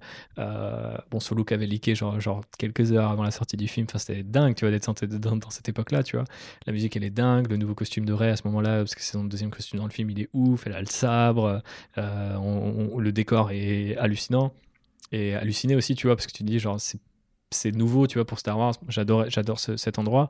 Et, et, du coup, j'imaginais qu'on pouvait faire un truc qui, du coup, représente ça, tu vois, cette potentialité. Après, une couverture avec genre une, une contre-plongée, je sais pas, je, sais pas trop comment ça aurait pu euh, euh, rendre, tu vois, mais c'est à peu près, il me semble, ce que j'avais pitché. Puis je me disais, oh, on peut taper des délires, on peut mettre des porgs et tout. c'est mon regret sur la couverture de Bengal, c'est qu'il a pas mis des porgs, ce petit, ce petit saligo. Mais euh, du coup, Peut-être qu'il les aime pas, mais je ne sais pas. J'en ai jamais discuté avec lui des paris. Mais euh, bref, euh, du coup, c'est cette montée en puissance qui m'intéressait. Et du coup, Bengal a fait son truc à sa sauce. Et encore une fois, enfin, euh, genre quand il a publié le truc sur son Facebook et que tu as des mecs comme Mahmoud Asrar qui viennent lui dire ah putain j'adore la compo excellent et tout. T'es en mode genre ah ouais c'est pour mon livre. Euh, c'est forcément ça te fait un petit peu bousser quoi. Mais c'est vrai que du coup il a amené son, sa science du cadrage direct tu vois.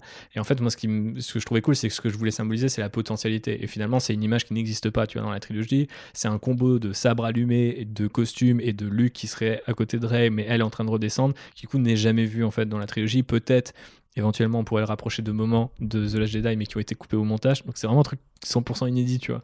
Et donc pour moi ça symbolise alors là c'est la tu vois le côté nerd qui parle tu vois mais pour moi ça symbolise du coup à merveille ce que j'avais en tête. Et quand j'ai vu la, le, le crayonné parce qu'il me l'a envoyé avant que Nico revienne vers moi j'ai fait genre waouh ok c'est extraordinaire tu vois.